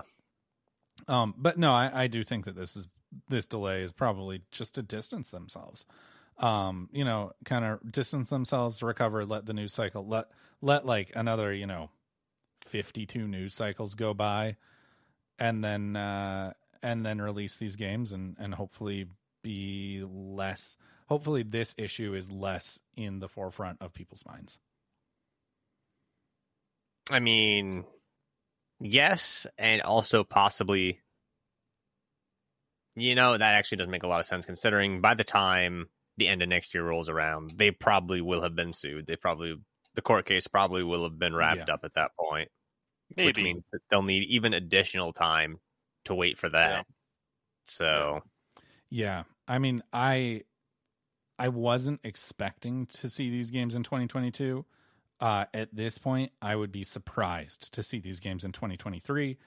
I think the absolute soonest we see these games, either of them, is like 2024. And and Yeah. Diablo 2026. I mean, let's be fair. World of Warcraft, World of Warcraft is going to continue to paying their way for the next couple Yeah. years, anyways. yeah. So, And then though, like they've been losing players. Like my brother has been playing. This is anecdotal, but my brother's been playing WoW for a long time, super addicted, and then only recently he's like, ah, I'm gonna go to New World and try that out and do some other stuff. And they've lost like 13% of their player base. Well, so I don't know, man. they lost. We'll, like we'll see how it does, but They lost probably doesn't those even make a players dent. because of what happened here. Right. And um no, but I mean like even losing like 13% of their player base that WoW will continue. yeah, Yeah. there's going to be a new expansion coming out this next year, Yeah. if I'm if I'm correct. Fair. Yeah, I think so. Um, so yeah, like they're gonna bring more people in, more people will come back. Like people are gonna forget about this, and it's just gonna go on anyways. So I could see World of Warcraft paying their way through this trying time for them. Can't even believe I'm calling it that. Shouldn't Yeah. be calling it that. No, that entire that's yeah. This No, whole I- situation's fucked. I I agree with you, Tim. Um all right. Well, uh I you know, guys, that's that's the news this week. It's time for the topic of the show.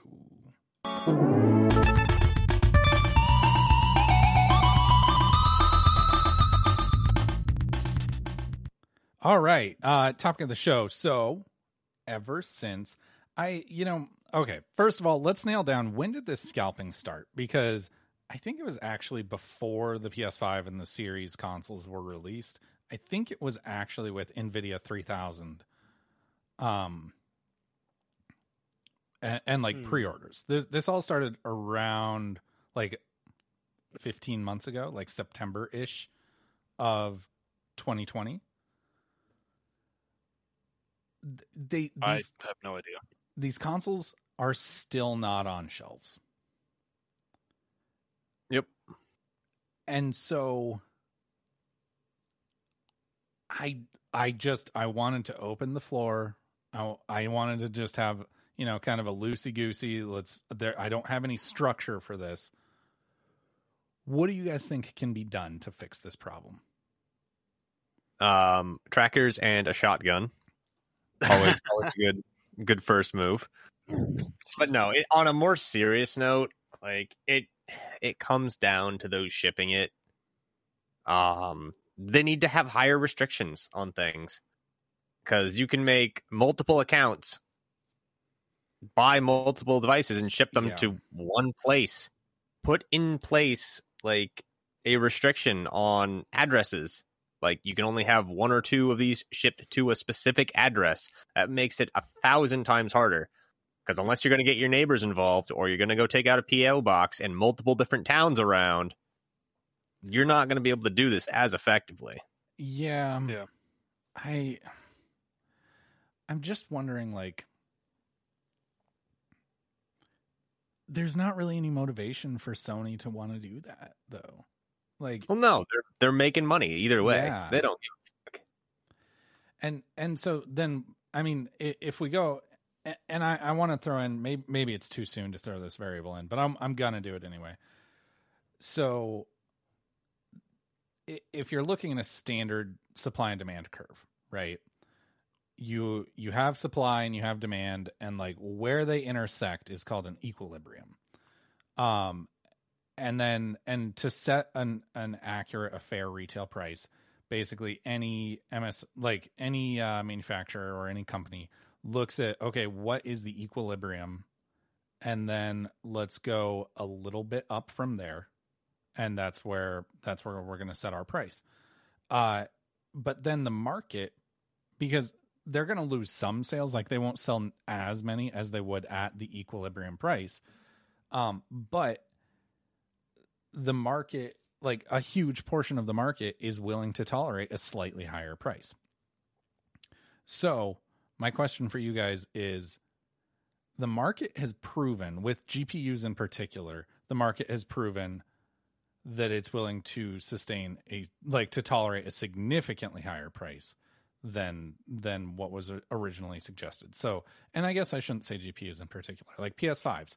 Um as as we're moving into the holiday season, sales prices on PS5s, like after uh, aftermarket prices on PS5s and Xbox Series X's, are going way way up again because demand is going up. Um, it's Christmas time. People want Yeah, get them exactly. for the kids or as a present for whoever. Exactly. And so we're seeing prices going back up, but we're seeing these things sell for like almost double the MSRP. And so what we've seen happen in GPUs, happen to GPUs is if they're selling for like double MSRP, the manufacturers are just raising the prices. The manufacturers are saying, okay, well, if scalpers can sell it for that price, we can sell it for that price. And so they're kind of i mean they're they're they're cutting out a lot of scalping. And so we're not seeing nearly as many gpus being scalped as we were like 6 months ago or even 3 months ago. But it's like you know it what does it matter if a scalper is gouging you? Like what's the practical difference if a scalper is gouging you or if a if a manufacturer is gouging you? And so how do we solve that problem because manufacturers like how do we solve the problem of manufacturers changing the price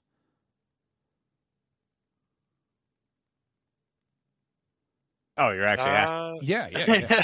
no i'm i'm, Okay. I'm asking Um, you guys I mean, fuck. Like, because it's something that wasn't anticipated no, but like, let's say product X goes on the market for 500 MSRP. Mhm. It's where it starts. Find a way to make it so resale of product X can't be sold for more than the 500 MSRP, like across the board, no matter where you are. Put in some kind of system to detect if it is and just shut it down immediately. but like how do you do that Like, Yeah, that'd be a lot of resources. A lot of resources, a lot of programming, a lot of a lot of bullshit. do you think that like okay, so let's say a PS5, right? So PS5s, last I checked, are selling for like between seven fifty and a thousand right now on Yep. eBay. So, and, and like, who's culpable? Who who's responsible? So, is Sony responsible to make sure that okay, you know, we know that so and so bought this like we know that Tim bought this PS5 at Best Buy b- like based on the serial number we know that and you know based on the credit card we know that Tim Miller bought this PS5 at Best Buy and then if it is then activated by someone else does then is it like does Sony then brick the console That'd be kind of epic, but also shitty because it's like, what about like gifting on Christmas? You know? Well yeah you gift on Christmas or like you you want you authentically want to sell your PS5 See, by doing that, you're kind of just hurting the buyer. You're not hurting the seller in this scenario. and so like how Where- do you I think I think honestly, like uh, in in general, the the scalping could be solved by like you you purchase it through like your Sony account, which is hooked up to your phone number. It has your address, and then you limit you limit like just one per account, and like it's just you have to have all this other information filled out so that it's you know and it's not just random shit you know you can't just like like it's got to have like human like authentication and stuff with the phone number and all this other stuff i mean even like 2FA. the thing too yeah the the thing is is like you can't even use like a google number on a lot of things like uh google phone or what, whatever it's called you can't even use that phone number or those phone numbers to make extra accounts on things because it's already set up like for a lot of things they know like okay this isn't your phone number this is like a google number. You know this isn't you can't use this. A lot of sites Uh, because and i know because i've tried it with different things it's like i don't want to put my real phone number in here i'm just going to use my spam phone number no no no but like for for other things like stupid things that require a phone number that i'm like why does this require a phone number you know i think All that that would be sites. huh Yep. All those porn sites. Yep. yep yep Brazzers. Okay, I got it. all right whatever so it, like that kind of stuff it would probably be really helpful. The issue then is like okay well what if your phone number changes or you know someone else like you get a new phone number and someone else had like their sony account attached to the phone number that they just gave up you know? But i mean if you can authenticate it and only one account has it at the time at the same time it's like that's going to help most people in the situations. And you just buy it from like like So from sony that, that Sony stops seeding to retailers. either that or like you have to like authenticate it with like the purchase with your Sony account through retailers somehow. Um especially particularly online. If it's like in person, I feel like I don't know. Oh, How- okay. You're you're giving me an idea here. So, what if there was some sort of like uh, purchase verification system through? Um, God, I'm trying to think. Okay, what if there was like some sort of purchase verification system through like, you know, you go to Best Buy and w- at checkout you have to go through like, you know, authenticating your your Sony account like hey this is you know this is my email this is my phone number this is this is my account and like log into your PSN and then and then it associates at Best Buy it associates that serial number with your PSN and then suddenly it's like you can say um you know then suddenly if if it's like not activated or let let's say you can't log in to any other PSN account besides your own on that PS5 until like you can't log into any other PSN account until you've logged in with your own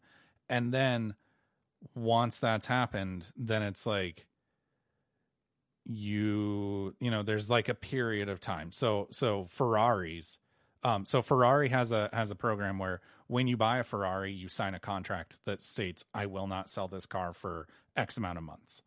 And and when you hmm. buy a PS5, you do like an authentication thing and you sign like a terms of service thing that says I will not sell this PS5 for X amount of months.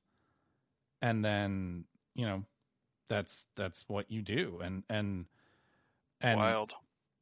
and like then your your PlayStation ID is associated with that PS5 and like tied to it. Like they are they are tied at the hip for, you know, 6 months. Yeah. The wild thing too, like, how would you deal with someone buying like a PS5 for their kid who's never had a Sony system? too? Like, Oh, that's a know- tough thing. Like I mean because then it's gatekeeping, and then they're just gonna get an Xbox. Like, yeah. you know, Yeah, I don't know. that's that's the rough one too. And I think like, I mean, and, and then like if you have to just make an account previously beforehand, it means people can just keep making accounts, like because the time constraint isn't there anymore, right? Like, Mm. like because they can just spend all like one day just making a shit ton of Sony accounts, finding a way to do it, Yeah. and then start scalping whenever they purchase. And sell So- said account with it. Yeah, There you go. and just keep connecting it to to false accounts that they've had to the time fake to new make. accounts and be like, hey, it's you know, Yep. Just make sure not to like, just make sure to leave this account on this PS5 for six months. I don't know. I'm starting to like that killing everybody option. Yeah, well, I yes, um, I so I think I, I'm kind of thinking that, and and I knew that this was kind of where this conversation was going to take us. Is like it, it can't be solved, but scalpers are selling it for more, and manufacturers are selling it for more for like GPUs who deserves who is like morally most entitled to that extra money?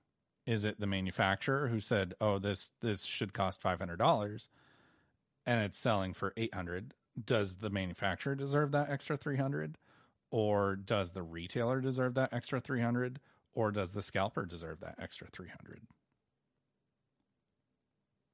That's a good question. I I, I think no one deserves that. well i yeah no one As a consumer, yeah, that's easy to say, but like, the, the consumer deserves the extra 300 is what it is but yeah, Yeah. that's not what's happening. right But like, I guess at the end of the day, like, you have to give it to the scalpers for actually, you know, going out there doing this and actually making money off of it. see i kind of uh so I, I i disagree i because i think rewarding the scalpers is incentivizing them to keep doing it and They're going to keep doing it regardless.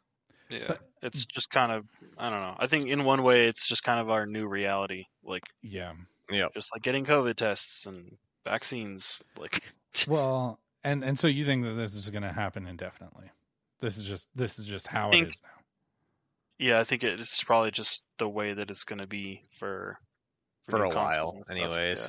But I, I don't think it'll be until they figure out a system. But I, I don't think it's a system that's needed. I think we just need to eliminate the shortage of chips and everything that we need to build said thing so we can build them on a larger scale because they just haven't been able to do so because of all these shortages in the past year. well And yeah Unfortunately, yeah, they just can't pump out enough for the actual market when you can get enough to actually get them in on shelves. Like, yeah, there's some are going to be scalped, but, but it, having it's gonna i mean scalpers are gonna like when a scalper if there's an in, if there was an infinite supply, it wouldn't be right yeah, it would, wouldn't be lucrative to scalp. Well, and and I mean, it's gonna get close enough that like it's gonna get easy enough to get a PS5 that like even if scalpers are scooping up, up like getting the opportunity to scoop up a PS5, if it's easy enough to be like, oh shit, that scalper beat me to it, I'll try and get one tomorrow. And like I, realistically I will get one, you know, within the next few days. Once it gets to that level, you know, there's still going to be people that are going to be willing to pay the scalper, but the number of people that are willing to pay the scalper is going to be so much lower that the scalper is going to make like what 50 bucks on that console. Yeah, and at, yeah. the- at that point, then they're just going to stop. They're just, it's not worth it to the scalper. They'll to- move on to a new product at that point. Yeah. And, and I mean, I, it's ultimately, Tim, I, I do agree with you. Like, really, the answer is we just need to get the supply chain going again. Like, Yep. Get it working like we need to get it working at a better place than it was before COVID started because gaming has grown, like specifically gaming, if we're talking about Yeah. PlayStation, Xbox, all that, has grown tremendously in the past like three or four years. You can't put out the same like amount of launch consoles that you did when Right. say the When the GameCube, PS4. PS2 came out. All that stuff came out. Like you can't even when the yeah, PS4, Xbox One, even when all Well, that stuff came out, you can't put I out as much. remember I remember when the You have to put PS4 and the way more. Xbox One came out and it was like I remember thinking to myself like, "Oh, the days of like it being impossible to get one are over." Because like I I remember when the GameCube and the Xbox came out. They came out I think they came out on the same day. Um and and I was, you know, it was like gaming was like popular, but it was still kind of a niche hobby. Um, and so they they didn't produce like a metric fuck ton of them like like they do now. Yeah, but I could still go into stores and get one. Back like I went so like uh, well here's uh, here's the thing.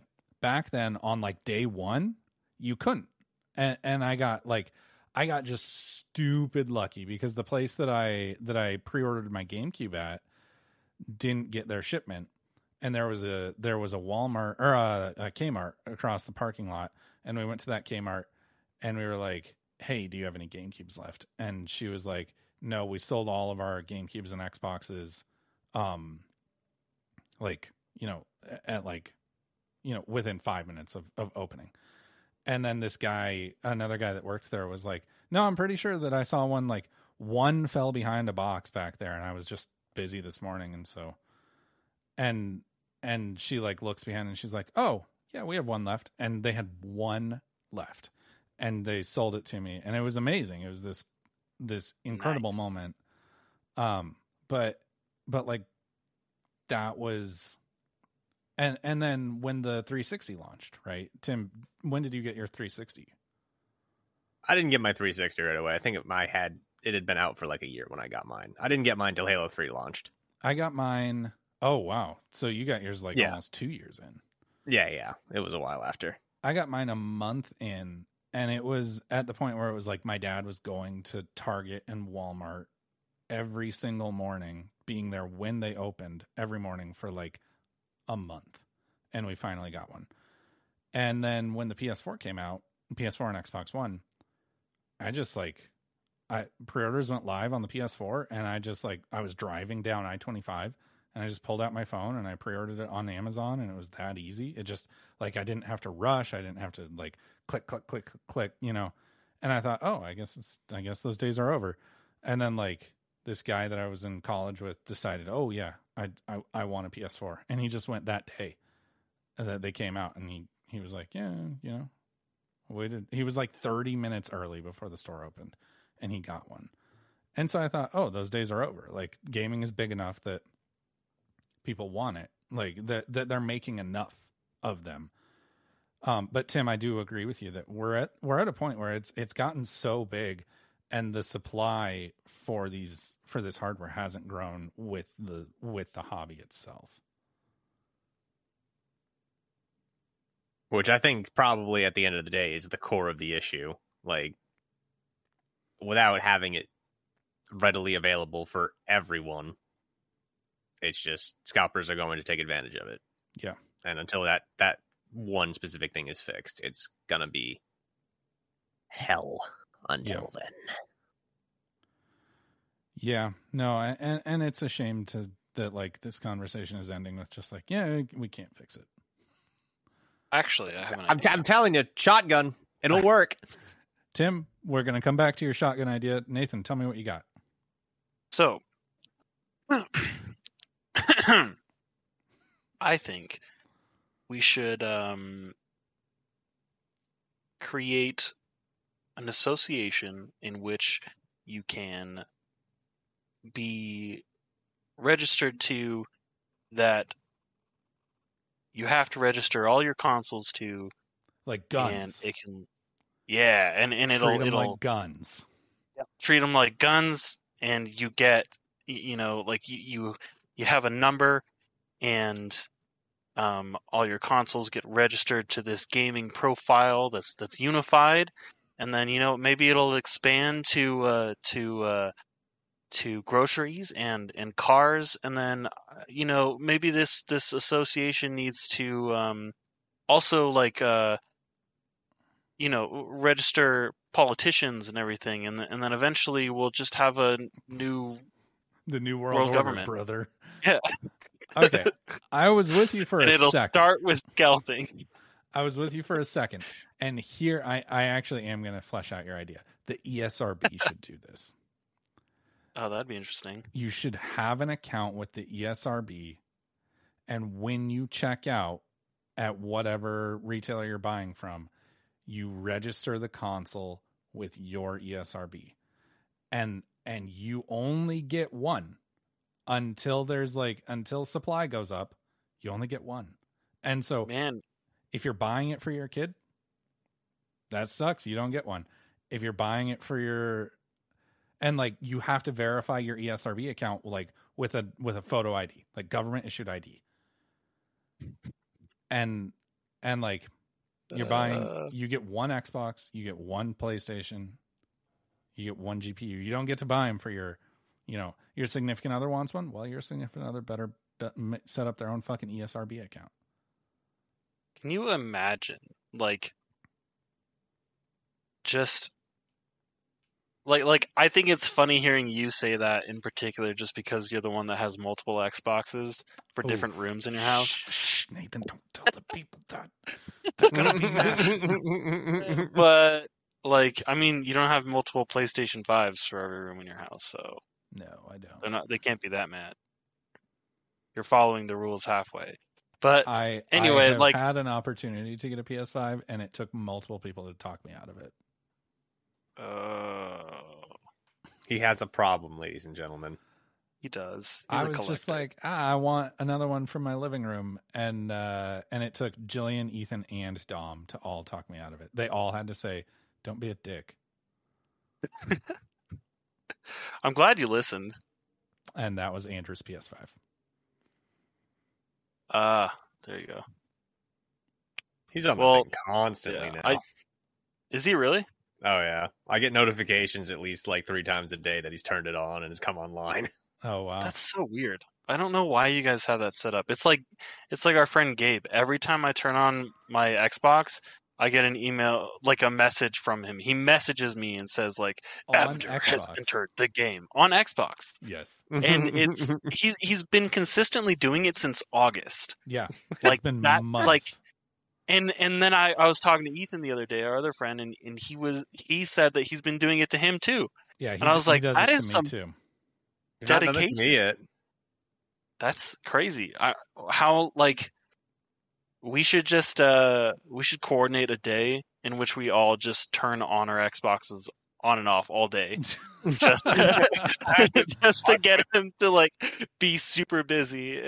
it's a good thing that he doesn't listen to this podcast, so he won't even see it coming. Yep. But- I no, I okay. I think the ESRB thing is actually the best idea. And and like how how does the ESRB get funding? They, you know, publishers pay for it. And so But the problem though, the problem with that though is that they could just register the console after purchasing it from a scalper. You know? No, I no, mean? no. You register at the time of checkout. Ah. And so if you're checking out on bestbuy.com, it prompts you to register with the ESRB. And so how does how does the ESRB get funding to like to operate? Publishers have to pay a fee. that you have to pay a fee to get your game rated. And so if like so if you want to sell PS5s, you have to pay the ESRB.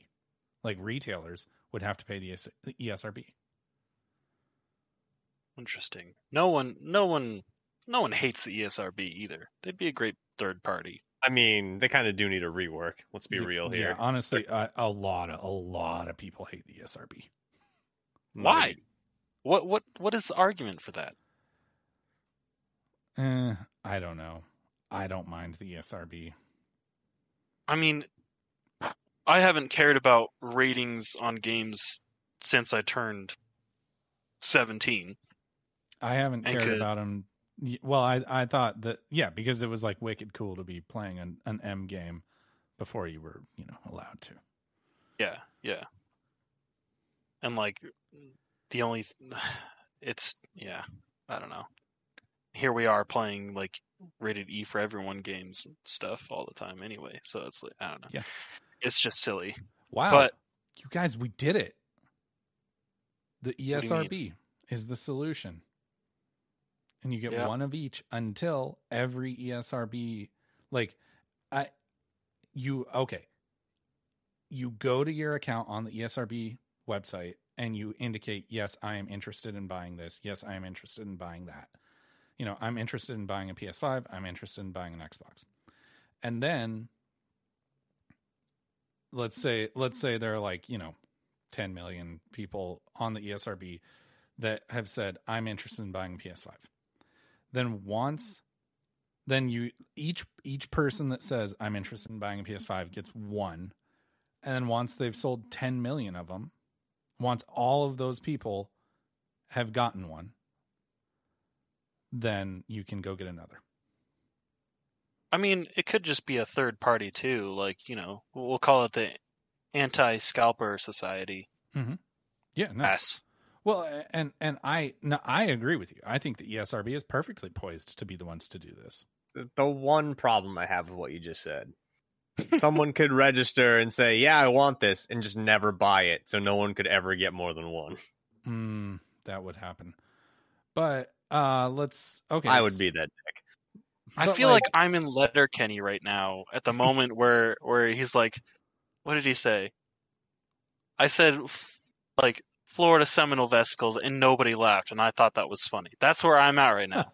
Anti-Scalper Society, ass. ass. Oh, okay. I I didn't catch on to that. Damn it! I said it out loud. Well, so did you uh Just weren't paying attention. did no, I I just wasn't putting the acronym together. Did you see um I said it. Oh, I didn't hear you say ass. Yeah, I must not have caught that part either. Did you see what uh Linus Tech Tips did for um their anti-scalper thing? No. So they did they did a program where on they they like partnered with uh manufacturers and they would get an allotment of GPUs and they would announce, "Hey, you know, and and they would put them on their lttstore.com, but they would keep the the page hidden so you couldn't access it. You had to know the exact web address.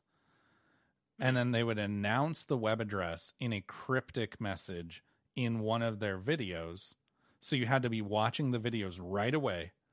And then you had to type in the the web address and then you went through the gauntlet and like you went through like a little quiz and then it would take you to the product page where you could um where you could like del- buy it. So basically fighting bots that way, right?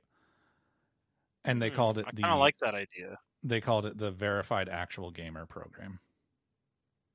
Verified actual gamer. What were some of the questions like? Vag. Vagpa. Vagpa. So um they were just like questions about video games. Just like You know, like, uh, sorry, I, I don't mean to interrupt. No, like, yeah. but the idea, like, like it, it's kind of an, an interesting idea of like, like almost Ready Player One, where it's like you have to beat a game in order to be able to buy one. Like, you just have to beat like you have to prove a, a, a fairly simple, yeah, a very a fairly simple game, but like something instead that of some asshole to like that's just trying to Yeah. you know pick up uh they're just rubber banding the, Yeah. their joysticks together. Yeah. exactly. That'd be kind of neat. So I've earned this. program. Um, I, I went through the gauntlet a few times just to like see if I could do it, and it was fun. I got an opportunity to buy a 3080 and like a 6700 XT or something like that. Um, but you know, I I wasn't. And you didn't call me sorry. like immediately. I mentioned God this. damn. I mentioned this in the Discord one time, and and Dom was like, "Well, hey, you know, if you get an opportunity to 3080 again, please let me know." And I was like, "Really? You have a 2080 Ti?" And he's like, "Yeah, but you know." It's like, okay. I have an Dom. RX 580. I am in much more dire need. Uh, yeah. Sorry. I'm mad at Don't- you right now. Don't you have Dom's computer now? Ethan Uh, sold it to you. Ethan didn't even sell it; he gave it to me.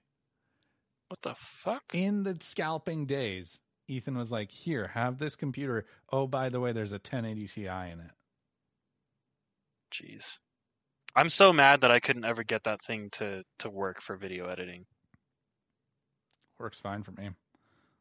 Oh, So not for me. It would it would like brick itself, which is so weird. Like like I would lose my display when I was video editing with that. Oh, but I- games, game I could game for days, but video editing, it just like, oh, dude, like, no. You're working too hard.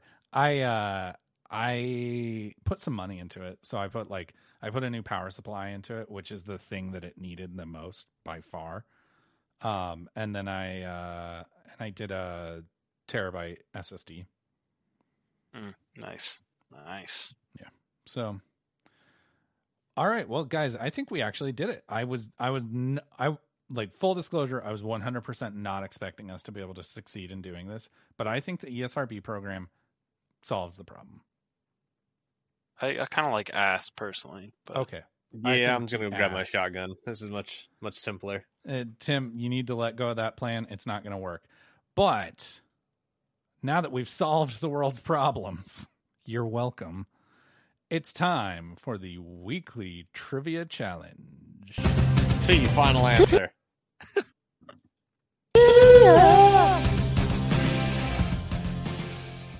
Okay. This week's trivia challenge is which of the following games faced a notoriously difficult development period that would eventually result in the development team being forced to uh, to scrap a huge final act of the game, including their originally intended ending, instead being forced to end on a cliffhanger?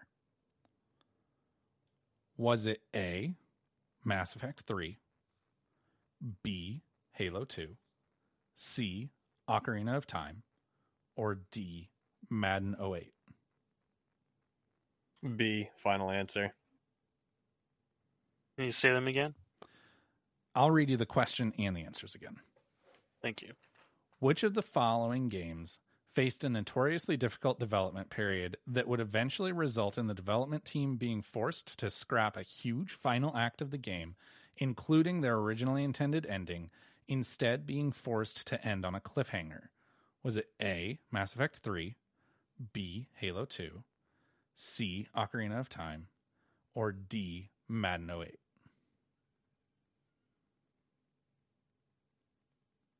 Madden? Madden 08. Madden? Yes. Does Madden have a story? I don't know. Nathan does it. There's no way. so okay, oh man, Uh, clearly it's not Madden. Okay.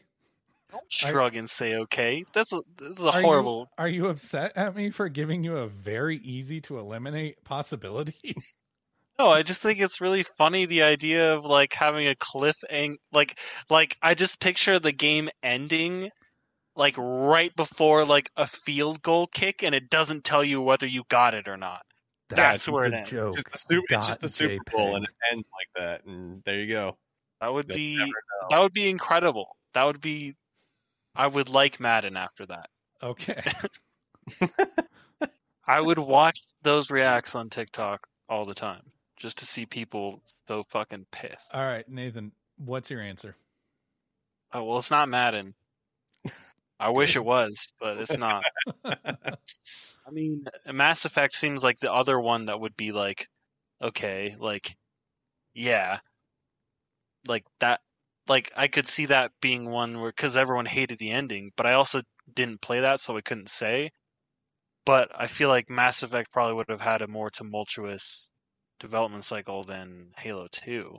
But Halo Two also ended on a pretty crazy cliffhanger as well. I just know people hated the ending of Mass Effect 3, so I don't know. But You got to pick an answer. what was the third one again? Ocarina of Time. Oh, well, I don't think it's that either. I don't know. Tim, Tim, you're saying No, you're saying no, Halo? no. Don't use Tim. Tim's answer is locked in. Your answer. Yeah, I'll just hedge our bets and say Mass Effect. All right. Well, I'm going to tell you the answer to this question could have very easily be, been found just in the context of the question and the answers. Mass Effect 3 was the end of a trilogy. Why would it end on a cliffhanger? Ocarina Everyone of Time. Hey, all Zelda games are standalone. Yeah, no, no. I mean, like Mass Effect was the end of a trilogy, but everyone hated the ending. Uh, I didn't hate the ending. All right, most people hated the ending. okay. And and you're correct. There is no story mode in Madden. So good job, Nathan. Damn. if only. It was Halo 2.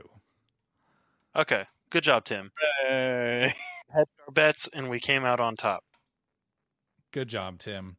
All right. Well, um, that's all we have for you guys tonight. If you liked what you heard, don't forget to subscribe on whatever uh, podcast platform you found us on. You can see everything we do all in one spot over at coldnorthpro.com. We'll be back next week talking about whatever happens in the next seven days. So until then, reset. I'm going to pitch a story campaign to John Madden himself. And it's going to be about a, a lowly college football athlete who finally gets into the big leagues and then, um, I don't know. You're through, describing through his. already last. Is it, am I really? Man, I should make a video game. You already do.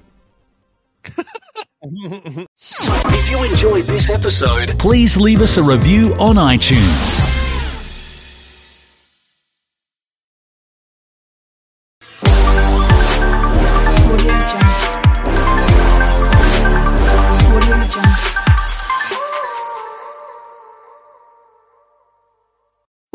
Unlimited free delivery, a Walmart Plus membership helps with whatever life throws your way. And the holidays throw a lot. Like when you make a gift list, check it twice, but still forget someone. Or when you plan a dinner for four, but 14 show up. Or when you turn away for two seconds and your dog eats the turkey. Bad boy, Dino! Walmart Plus saves the holidays with unlimited free delivery on fresh groceries and more at everyday low prices. Start your free trial membership at walmartplus.com. $35 order minimum, restrictions apply. See membership details.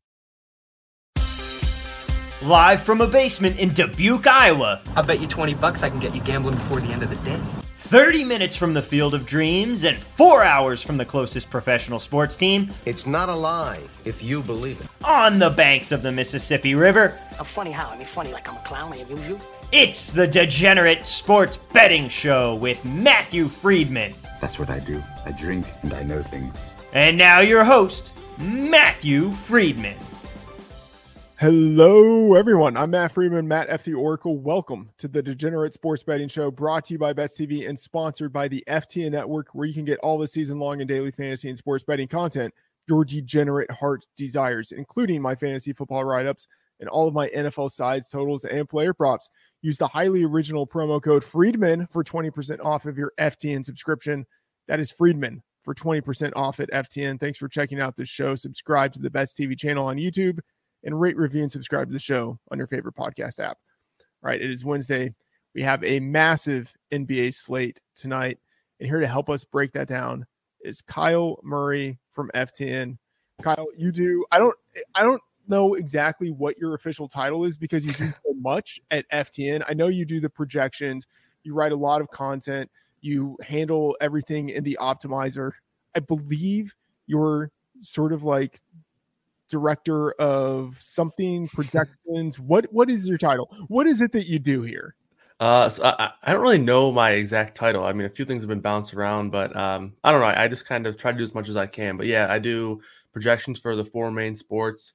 Uh, a lot of stuff in the optimizer. Have the optimal show every day, uh, Monday through Friday, which kind of uh, revolves around the optimizer. So trying to push some of that content as well as just uh, work on the back end stuff, the optimizer, get the projections uploaded into that, and then content for the uh, the three main or the four main sports as well. The three main sports right now with MLB finally on a break, but uh, yeah, all the projections, all the all the content for those sports. But uh, it's been a blast.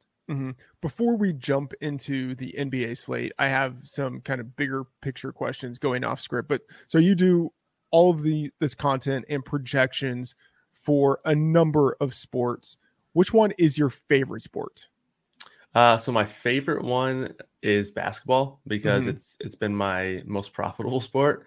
Um, my my favorite one to, to just enjoy is probably NFL because I think that that Sunday sweat is just uh there's nothing else like it in DFS or betting. So I would say NBA because of it's my best sport I think, and then NFL because I enjoy it the most.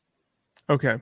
Now there's a difference between like your best sport and the one that you might be the best at analytically because they're, you know, like DFS isn't just like Right. who has the best projections. It's who has the best projections leveraged against ownership and putting all of it together.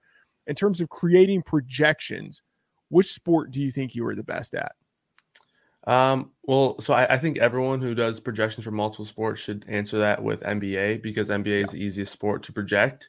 Um, but in terms of the the models that I have that I think give me the best edge, I would actually say uh, MLB because uh, my, my stacking model has been a, a really good tool for myself and subs over the last year and a half, uh, and it's done done me really well. So I'd actually say from an analytics perspective on on in tournaments uh, from a tournament perspective.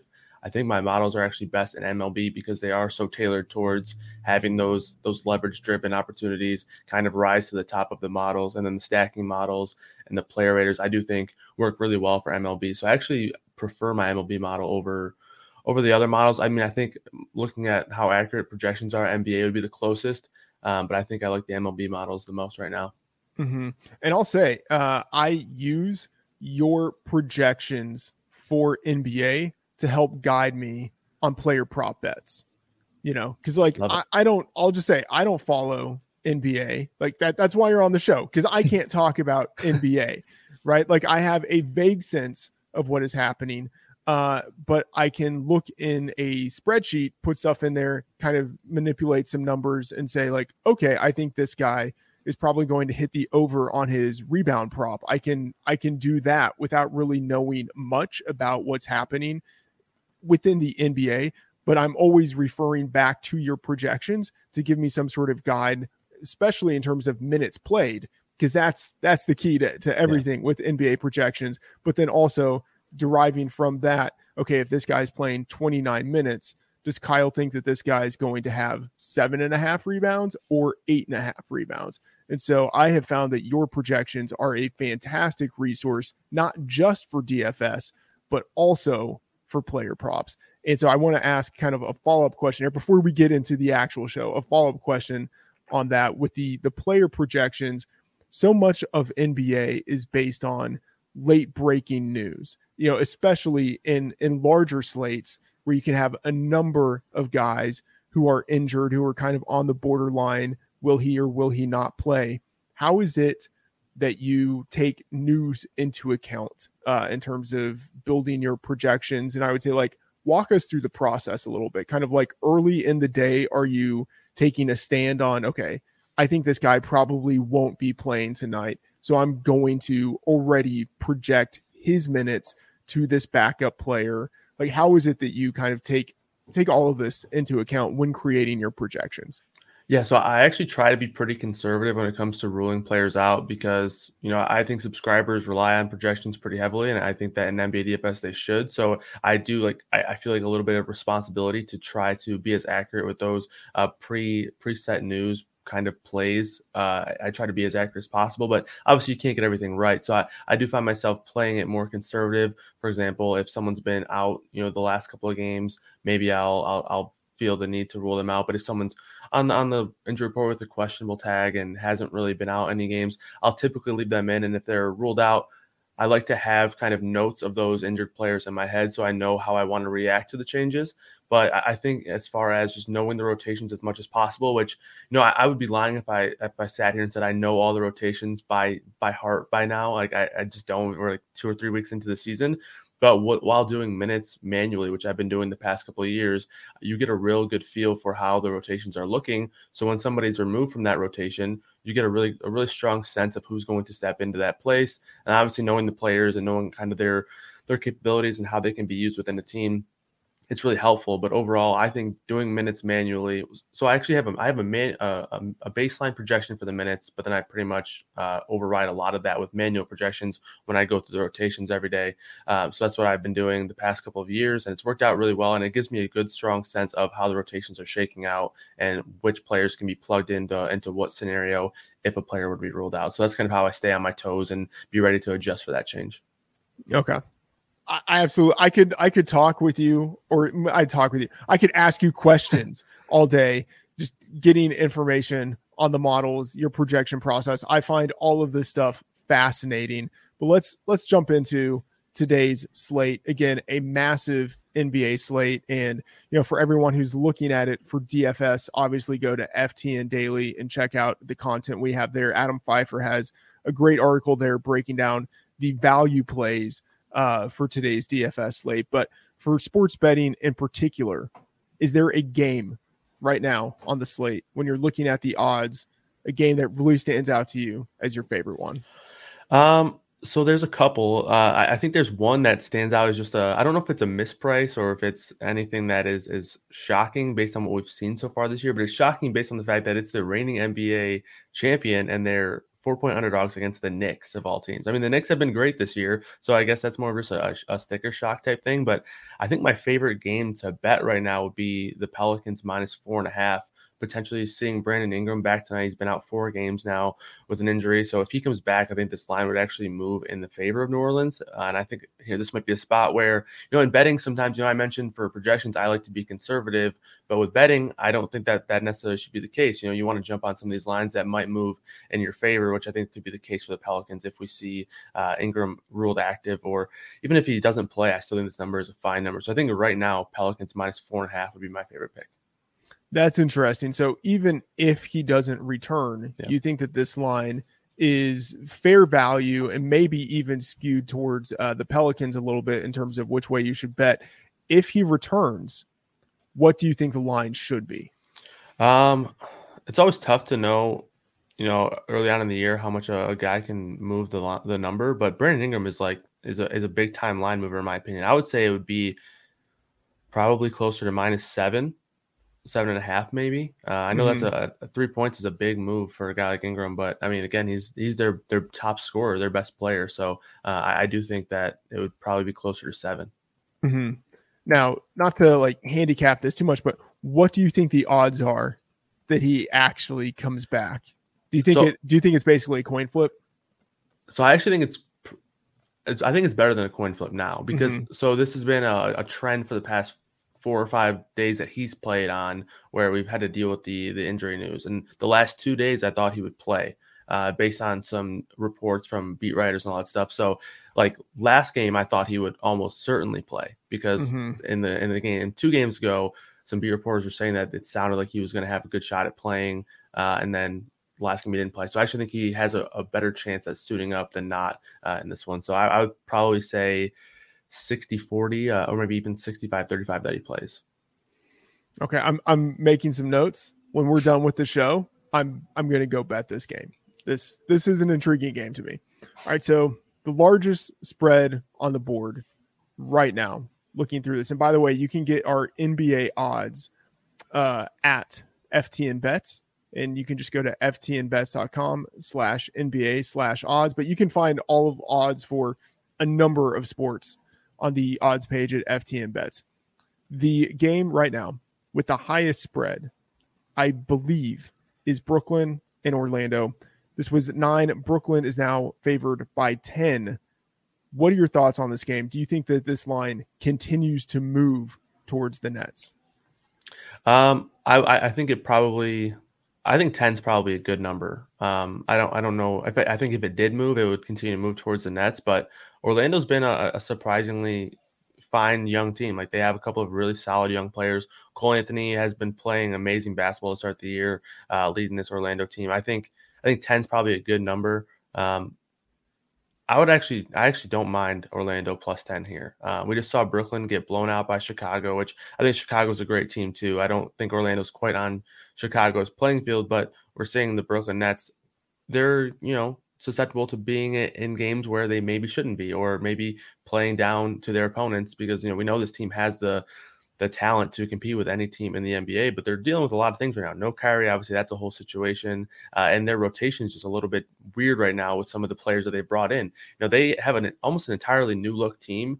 Guys like Patty Mills, Lamarcus Aldridge, uh, Paul Millsap, who's not really playing a whole lot, but they're bringing a lot of older players into their rotation here to kind of go alongside Harden and Durant. So any given night, if one of Harden or Durant are off, I think a team like Orlando, who's a young team, I think that they could easily uh, just find a way to stay in the game at plus ten. All right, to uh, to put some context on this, this line opened around eight, eight and a half, moved to nine, has now recently been bet to ten. So this line could continue to move based on the action that we've seen on it so far. And so you're saying that if you had to lean on a side right now at 10, you would probably go towards the Orlando Magic. And if there's the possibility that this line continues to move, maybe you just wait. Maybe you wait and yeah. it tip off. This line is 11, 11 and a half. Maybe you just wait. And what are your thoughts on betting this closer to game time?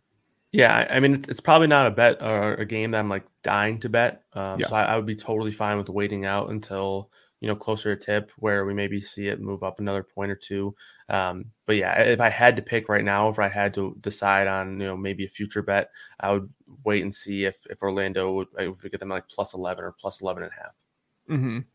All right, so I'm I'm looking down the board here. I want to get your thoughts on whether you think there are any specific games because I know you talked about uh, about the Bucks game uh, a little bit surprising to see them as underdogs. I know you mentioned uh, Pelicans.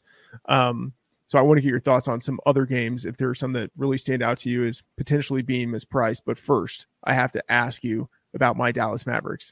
They are three and a half point road dogs in Chicago. Uh, I'm sort of pained by what we've seen out of the Mavericks this year. Uh, I've never really been in love with Jason Kidd as uh, a head coach. Uh, I'm not really in love with the roster that they have there in Dallas. I feel like they have one guy and then they're just trying to figure out what to do around him. And that hasn't really been conducive to, uh, I'd say, like on court success and then definitely against the spread success.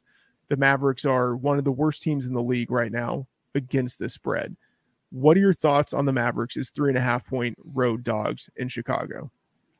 Uh, yeah, so I, I think the Mavericks in general are just a team that, even dating back to last year, are, are too good for how they're playing. They're kind of playing uh, subpar basketball, and that starts with someone like Porzingis, who just hasn't really been that elite level stretch forward that we've seen back when he was on New York, or even the first you know few stints with uh, here with Dallas. So I, I think eventually they'll kind of end up panning out to be a, a, really strong team. But on the other end, Chicago has been very good this year. DeMar DeRozan is mixing in extremely well with Zach LaVine, Nikola Vucevic, and Lonzo Ball. Um, I think this is one of the better, you know, if you had to say, okay, I know everyone says the big three, but if, if we're talking like the top four from every team, Chicago has to be up there in terms of having the best top four talent. Um, it's a very strong team. So I think if I had to, to have a lean here, it would be Chicago minus three and a half. Um, just because Dallas, like you mentioned, all the things you mentioned, they're, they're kind of a team that does rely on Luka. So anytime you can get a night where, you know, if Luka has an off night, Dallas is probably in, in a whole lot of trouble. If DeMar DeRozan has a tough night, we'll just go to Zach LaVine. If Zach LaVine has a tough night, we'll just go to Nikola Vucevic. And you can't really make that case for Luka right now because sure you can at times get those 25 point games from Tim Hardaway, but he's not really going to go out and create his own shot. Um, and Porzingis, are we going to get that from him? I, I don't feel as confident in that as getting it from you know Zach Levine or DeMar DeRozan or, or Vucevic. So I would definitely lean Chicago minus three and a half here. Yeah, there's just there's more depth. There's more depth that uh, Chicago has, and as you say, I I feel for the Mavs to cover this for them really to compete in this game. Luka has to be near his best, Yep. and that's just that's something that's not sustainable. Like you can't have a guy be at his best every game, so that is tough. All right, looking at the rest of the board here, um, let's see. You know, I mentioned that the largest spread we have on the board is Nets Magic at 10 points. But then we do have after that a lot of games that are in that, say, like one to four point range. So some tighter spreads here. I'm wondering, and by the way, I'm definitely going to ask you about the Heat at the Lakers, but I'm wondering if there are other games that really catch your eye. Uh, so the one that sort of catches my eye, and uh, so you mentioned your Mavs. I'll talk about my Pistons here at plus three. Um, Kevin Porter Jr. is questionable for this one, and he's been uh, pretty much the best on-ball scorer for Houston. You know, the best guy when they know they need to go get a bucket, uh, they're going to Kevin Porter Jr. He's been the guy there, uh, and then they're dealing with a couple of other injuries as well. So Detroit plus three. I mean, Detroit's as healthy as they're going to get right now. Um, Cade Cunningham back, and he's playing at, at full capacity right now. They're uh, they've announced that he's not going to have any kind of limitations. It's number one overall pick who has showed a, a ton of inefficiency shooting. He was like a 40% shooter, uh, three point shooter in college last year. And after his first three games, he was one for 21 from three. I think he'll continue to get better. So Detroit plus three, you know, it's not a ringing endorsement for Detroit, but I just don't think Houston is all that good either. So Detroit plus three, I don't mind taking them even to, to win this game at plus 135 uh, over on DraftKings. I don't hate that one there. Uh, so that's one that stands out to me. And then um, you mentioned the Heat. I think Heat minus four and a half could be a, an interesting pick. I know they're on on the road in LA, but I wouldn't really consider that being one of the toughest places to go play. And we're talking about a team with no LeBron and Anthony Davis, who is clearly dealing with some kind of illness that he's struggling with. After the third quarter last game, he was throwing up in the in the tunnel. Uh, came out in the fourth quarter, and he absolutely played fantastic in the in the fourth quarter and overtime when he had a game a game clinching block. So obviously Anthony Davis is going to be able to play uh, solid at that kind of level, even if he's sick. But I mean, Miami, they're one of the better teams in the Eastern Conference. So I don't mind uh, the Miami bet as well. Okay. Well, uh, you know, obviously, I'm not known as an NBA guy because I'm I'm not an NBA guy, but I do have uh, a bet in the bet tracker uh, on this game, and uh, whatever. I'll just give it away. It doesn't matter because my my opinion on this is worthless. I'm I'm totally betting against the Lakers on this one. I'm I'm with you. I'm on the Heat. The Lakers, uh, no LeBron. It's I mean, they haven't been good to this point in the year anyway. They're like very much in like DJAF. We're just like getting into the season and trying to work our way into shape and figure out how our team works without injuring ourselves. Whereas the Heat are actually trying to compete for the number one spot in their conference, you know? And the Lakers, they have not done a good job against the spread this year. I believe they are three and eight against the spread. Uh, I believe two and six against the spread at home, where I don't think they have a home court advantage at all. Uh, and they're one and three against the spread against teams that actually have a 500 record or better. Like the Lakers just do not feel like a team that has it together right now. And if I can bet against them uh, at anything, I'd say like under five points, then I will probably do that. Um, I'm curious. We've talked about sides. Do you have any thoughts on the totals for this slate? Minnesota and Golden State, they have the highest total at 221 and a half.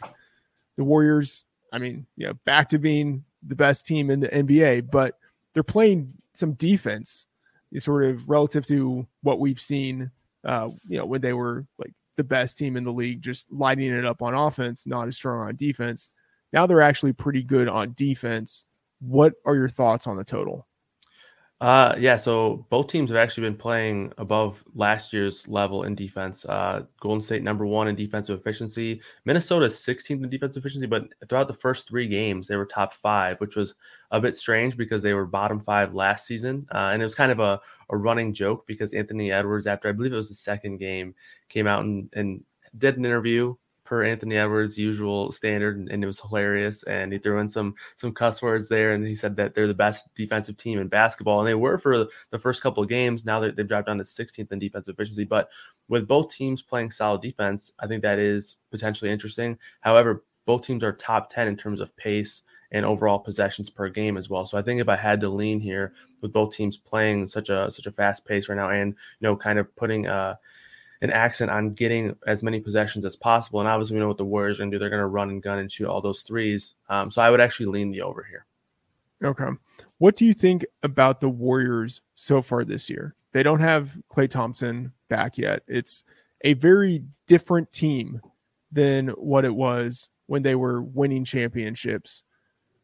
Does this does this feel like a team that is like quote unquote back? Um, from the injuries that they've had the past few years?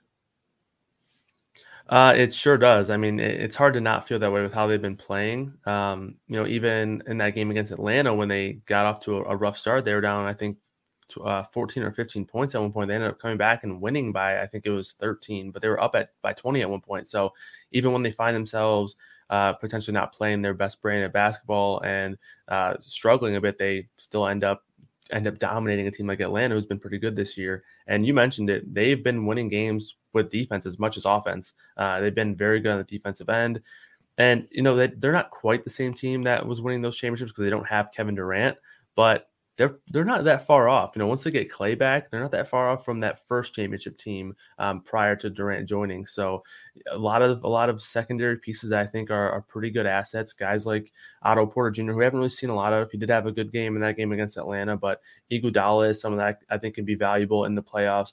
I think Bjelica has a very um, particular set of skills. Not to not to quote taken or anything, but um, Bjelica is a, a, very good defender in terms of being big and, and being able to guard other positions. And he's a good passer as well. So he's kind of like a an off-brand Draymond Green, actually, who's not not quite as good of a defender as Draymond, but he can step in and fill that kind of role. And then obviously you have Steph, and, and when Klay returns, you, will have two of the best, if not the two best, three-point shooters in NBA history to go along with Draymond, who's going to be able to kind of facilitate and, and lead the offense there at times. And then you have the emergence of Jordan Poole, who's just been fantastic this year uh, at getting his own shots. A big thing for Jordan Poole was he wasn't able to create his own shots. Uh, and that was the thing for him in college as well when he went to uh, Michigan. He was a very good shooter, but oftentimes struggling to create his own shots. And that hasn't really been a, a big problem for him this year. He's done a good job attacking the basket and scoring whenever he really wants. So uh, him emerging as their secondary scorer, and obviously he'll be their, their third man there when Klay comes back, I think is a huge uh, boost to this team. Okay. I'm curious. You know, this is the degenerate sports betting show. So people love to bet on underdogs. I'm wondering, especially on the money line, if there are any underdogs in this really big NBA slate, uh, any underdogs that stand out to you where you think, okay, you know, if things break a certain way, this team that is, you know, plus 150, maybe even plus 130, it can be a shorter underdog, but a, a team that you feel has a really good chance of winning this game tonight. Uh, yeah, so I, I, did kind of mention the Pistons. They're plus 130 on DraftKings right now. So I think they would be my first lean. But uh, my, my second one would probably be the Charlotte Hornets here. Um, they, I mean, they just have an, another team that's just super deep.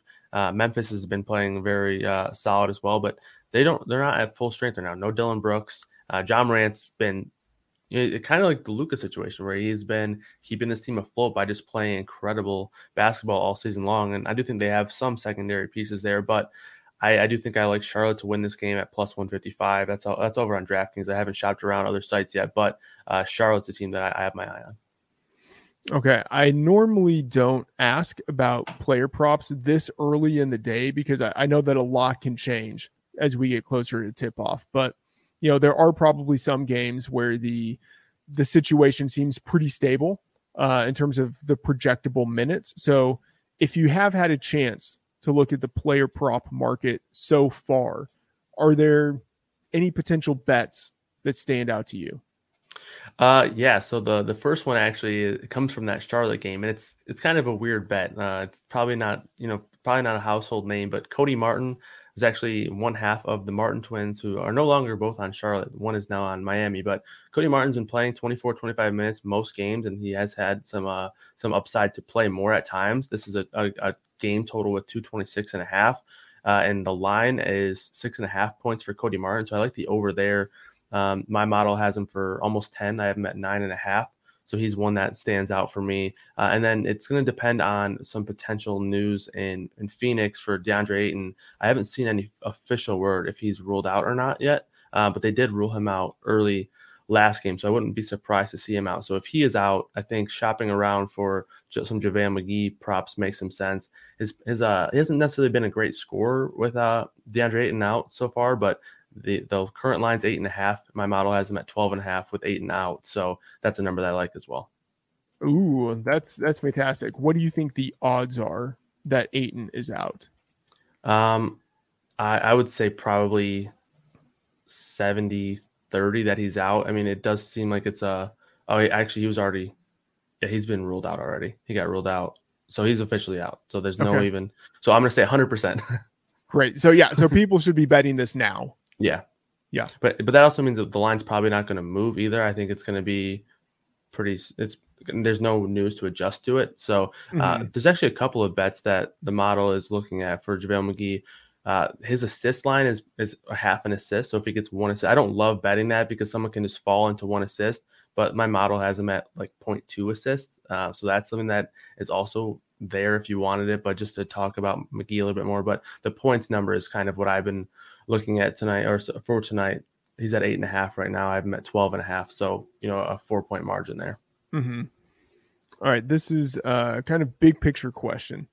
How is it that you sort through uh, player props to see? Because it like, especially on a big slate like this, like it can take a long time to go through player props and see where it is that you have an edge. And uh, like for you, it's easier because you have a model. For me, I don't have a model. I'm just like looking at player props. How do you think it is best for someone who doesn't have a model, anything like that, but who wants to bet on player props because it is an exploitable market? Who someone who wants to bet on player props to do it in a time efficient manner.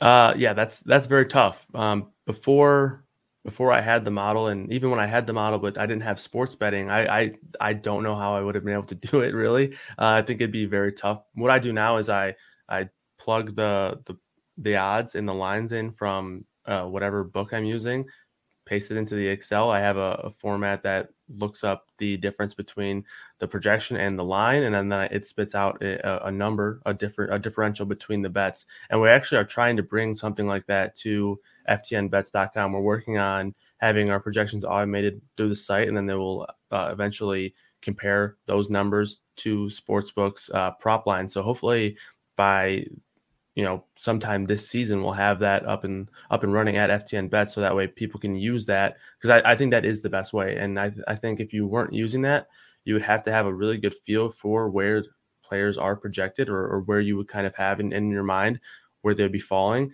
and then try to run through the props because if you're you know if you're looking at each player's numbers I, I feel like it's so easy to to get lost in all these all these names. Like even if it was you know an eight game slate there's just so many names and so many numbers. Now we have a massive 13 game slate. So I, I, feel like it's it's very tough to do it without having a good sense of these projections or at least a good sense of where you think players are going to uh to end up tonight.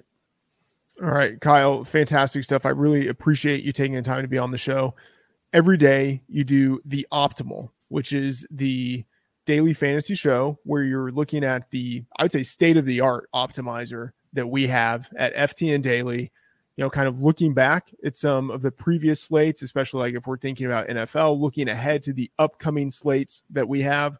What are some things about the optimizer that you would want people to know? Yeah, so I, I think the best thing that I like to use it for, like a lot of people ask me questions on how I particularly use the optimizer. And and the best thing is the flexibility of the kind of player that you can be and still use the optimizer.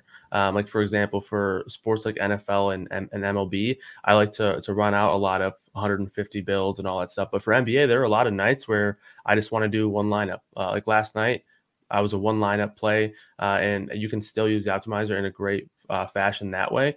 But there's just so many different features and settings that allow you to either you know we've dealt with some uh, optimizers in the past that kind of do do things strongly in in one sense for a player if they want to be uh, super kind of hands off and let the optimizer do the trick or be super in depth but for this optimizer you can it's a it's a really nice balance between giving you uh, features that you can be highly customized highly customizing certain things like stacking uh, like player groupings exposures and all that stuff. So lots of tools and, and, features within the optimizer that allow you to to give your personal touch on the lineups that will you know kind of be felt throughout the uh, the build.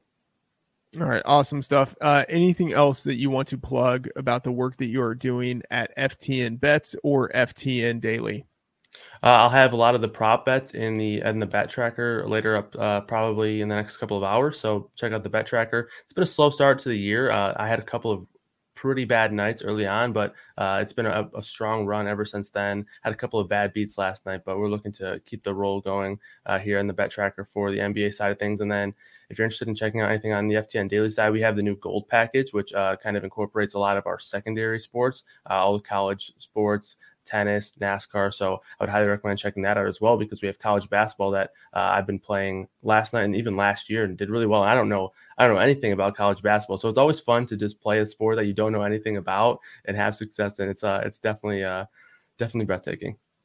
All right, and uh, I if I have time, which I probably won't, but if I have time, I will uh, try to dig through the NBA player prop market and put some props in there because I actually I have done well using your projections uh, the the master teaching the student here. Uh, I actually I have done well betting props this year, 35 and 21, up 14.3 units betting props, and then the the one side I I've bet this year winner. So you know. It's it's just over here crush season on NBA and then uh, getting killed on NFL, which is uh, very typical for how things like this go. All right, Kyle, I very much appreciate you taking the time to talk with me and uh, we're going to let you go. Producer Tom is going to come on. We're going to talk about you behind your back. Uh, have have a great day, Kyle. Thanks, I appreciate it. All right, that was awesome. Producer Tom, come on and jump on here. It's Thomas Viola, sidekick on the controls, connoisseur pasta, yada yada yada. Uh, long suffering Jets fan. Tom, uh, great job getting another guest here. Uh, I thought Kyle was fantastic. Anything that he said to you about tonight's massive 13 game slate. Anything that he said kind of stand out to you in terms of uh, that was interesting? I think I might bet this. Um, I mean, I am really curious about the Warriors. I mean, that's kind of again, I'm like you, I'm not a huge NBA guy, but I, they've been covering some ridiculous spreads so far. Seven and a half versus Minnesota. The Timberwolves are not very good. They're bad. Yeah. Like yes as long like obviously with the lineups you have to wait and make sure that everybody's playing but uh, they've been the best team in the league so far and i think that's going to continue yeah and minnesota two and seven against the spread that calls yeah. to me that's that's the kind of team i want to bet against this is our kind of game yes so uh that that is something that i will be taking a look at all right uh tomorrow tom we will be back to normal nfl programming. But uh, you've been on a hot streak, getting some fantastic guests for the past two days. So uh, very much have enjoyed those conversations. Now we do have some giveaways. I say some giveaways. We have a giveaway mm-hmm. uh, for an FTN subscription. Tell the good people how it is that they can get that. Well, it might be a giveaway, but it's the gift that keeps on giving. So there you go. That was a good one. Yes. There you go. So if you want to win your own FTN subscription, all you have to do is go onto the podcast platform of your choice. Screenshot your five star rating of both our show, The Degenerate Sports Betting Show, and our other show, The Freedman Fantasy Football Show. Screenshot those, head over to Twitter, and tag myself at TV at work to be entered to win the subscription. It's that easy. That's all you have to do, but you have to do it by Friday. Well, by Saturday. because Friday is the last show where it's going to be eligible. You have to do it by then. It takes two minutes. It is so helpful to us in terms of getting more ratings and getting higher up on those podcast ranks. And please tell your friends about the show. You know the drill. Like, subscribe, and share. Help us get even bigger. And I tell you what, I'm I'm going to add something to this contest, spur of the moment. If you text a friend of yours, hey, I want to tell you about these shows that you should listen to, and uh, you know, subscribe on the the Apple Podcast app, whatever podcast app you listen to, and then if you screenshot that and send it to Tom, then we will give you like an extra entry into Yes. this giveaway. So for every person that you text and then screenshot and tag Tom with, we will give you an extra entry in the giveaway. Okay. There we go. Like you have to be pounding the streets telling people that they need to listen to our two shows. Tom, I have a question. Side note. On a scale of one to 10, how egotistical do you think it was for me to call the show the Freedman Fantasy Football Show? I mean, you've got the name brand recognition, you've got the Twitter following, and like it's not like this is the Freedman and Tom fantasy football show. It's your show. Like, I feel like it's warranted and it rolls off the tongue. Okay, good. That was the that was the correct answer. Uh that I mean, I don't have anything else to say. That was that was the wise answer. Flattery always goes far, uh, especially with someone who would name his show after himself. All right, I know how uh, to play the game. yes, you, you do know how to play the game. All right, that is the show. You can find all of my work at FTN on Friday. I publish the fantasy football breakdown, and no promises. I might get that piece out a little bit early this week. We will see. So anyway, on Friday, the fantasy football breakdown. On Thursday, the best bets article. On Tuesday, my fantasy football rankings, which I update on Thursday, Saturday, and Sunday, all throughout the week. In the FTN bets tracker, I'm putting in my NFL sides totals and player props. Sometimes some NBA bets. We'll see if I put any NBA player props in there today. I already have. Again, I, I already put it out there. I already have in the bet tracker my bet against the Los Angeles Lakers. And on Twitter, on YouTube, on, on your favorite podcast app, and on FTN, you can get daily episodes of the Freedman Fantasy Football Show and the Degenerate Sports Betting Show. And always use the highly original promo code Freedman for 20% off at FTN. All right, that is the show. You can find me, Tommy V, on Twitter at Matt F. The Oracle and TV at Work. Thanks for joining us and see you next episode.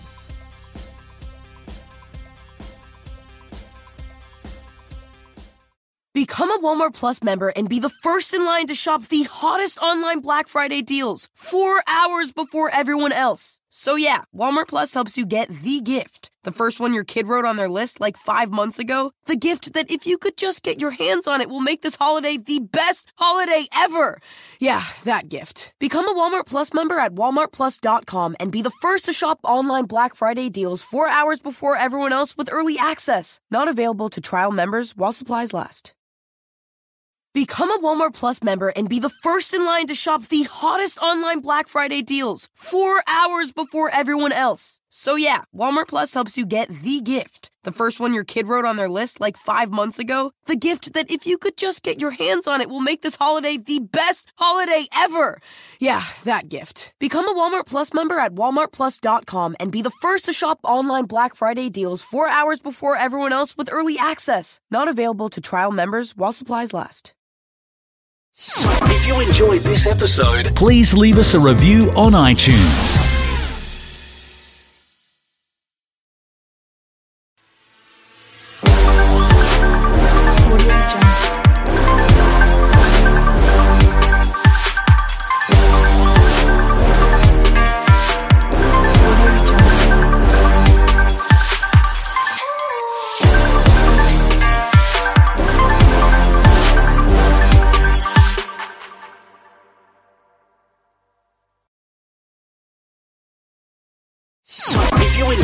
Episode, please leave us a review on iTunes.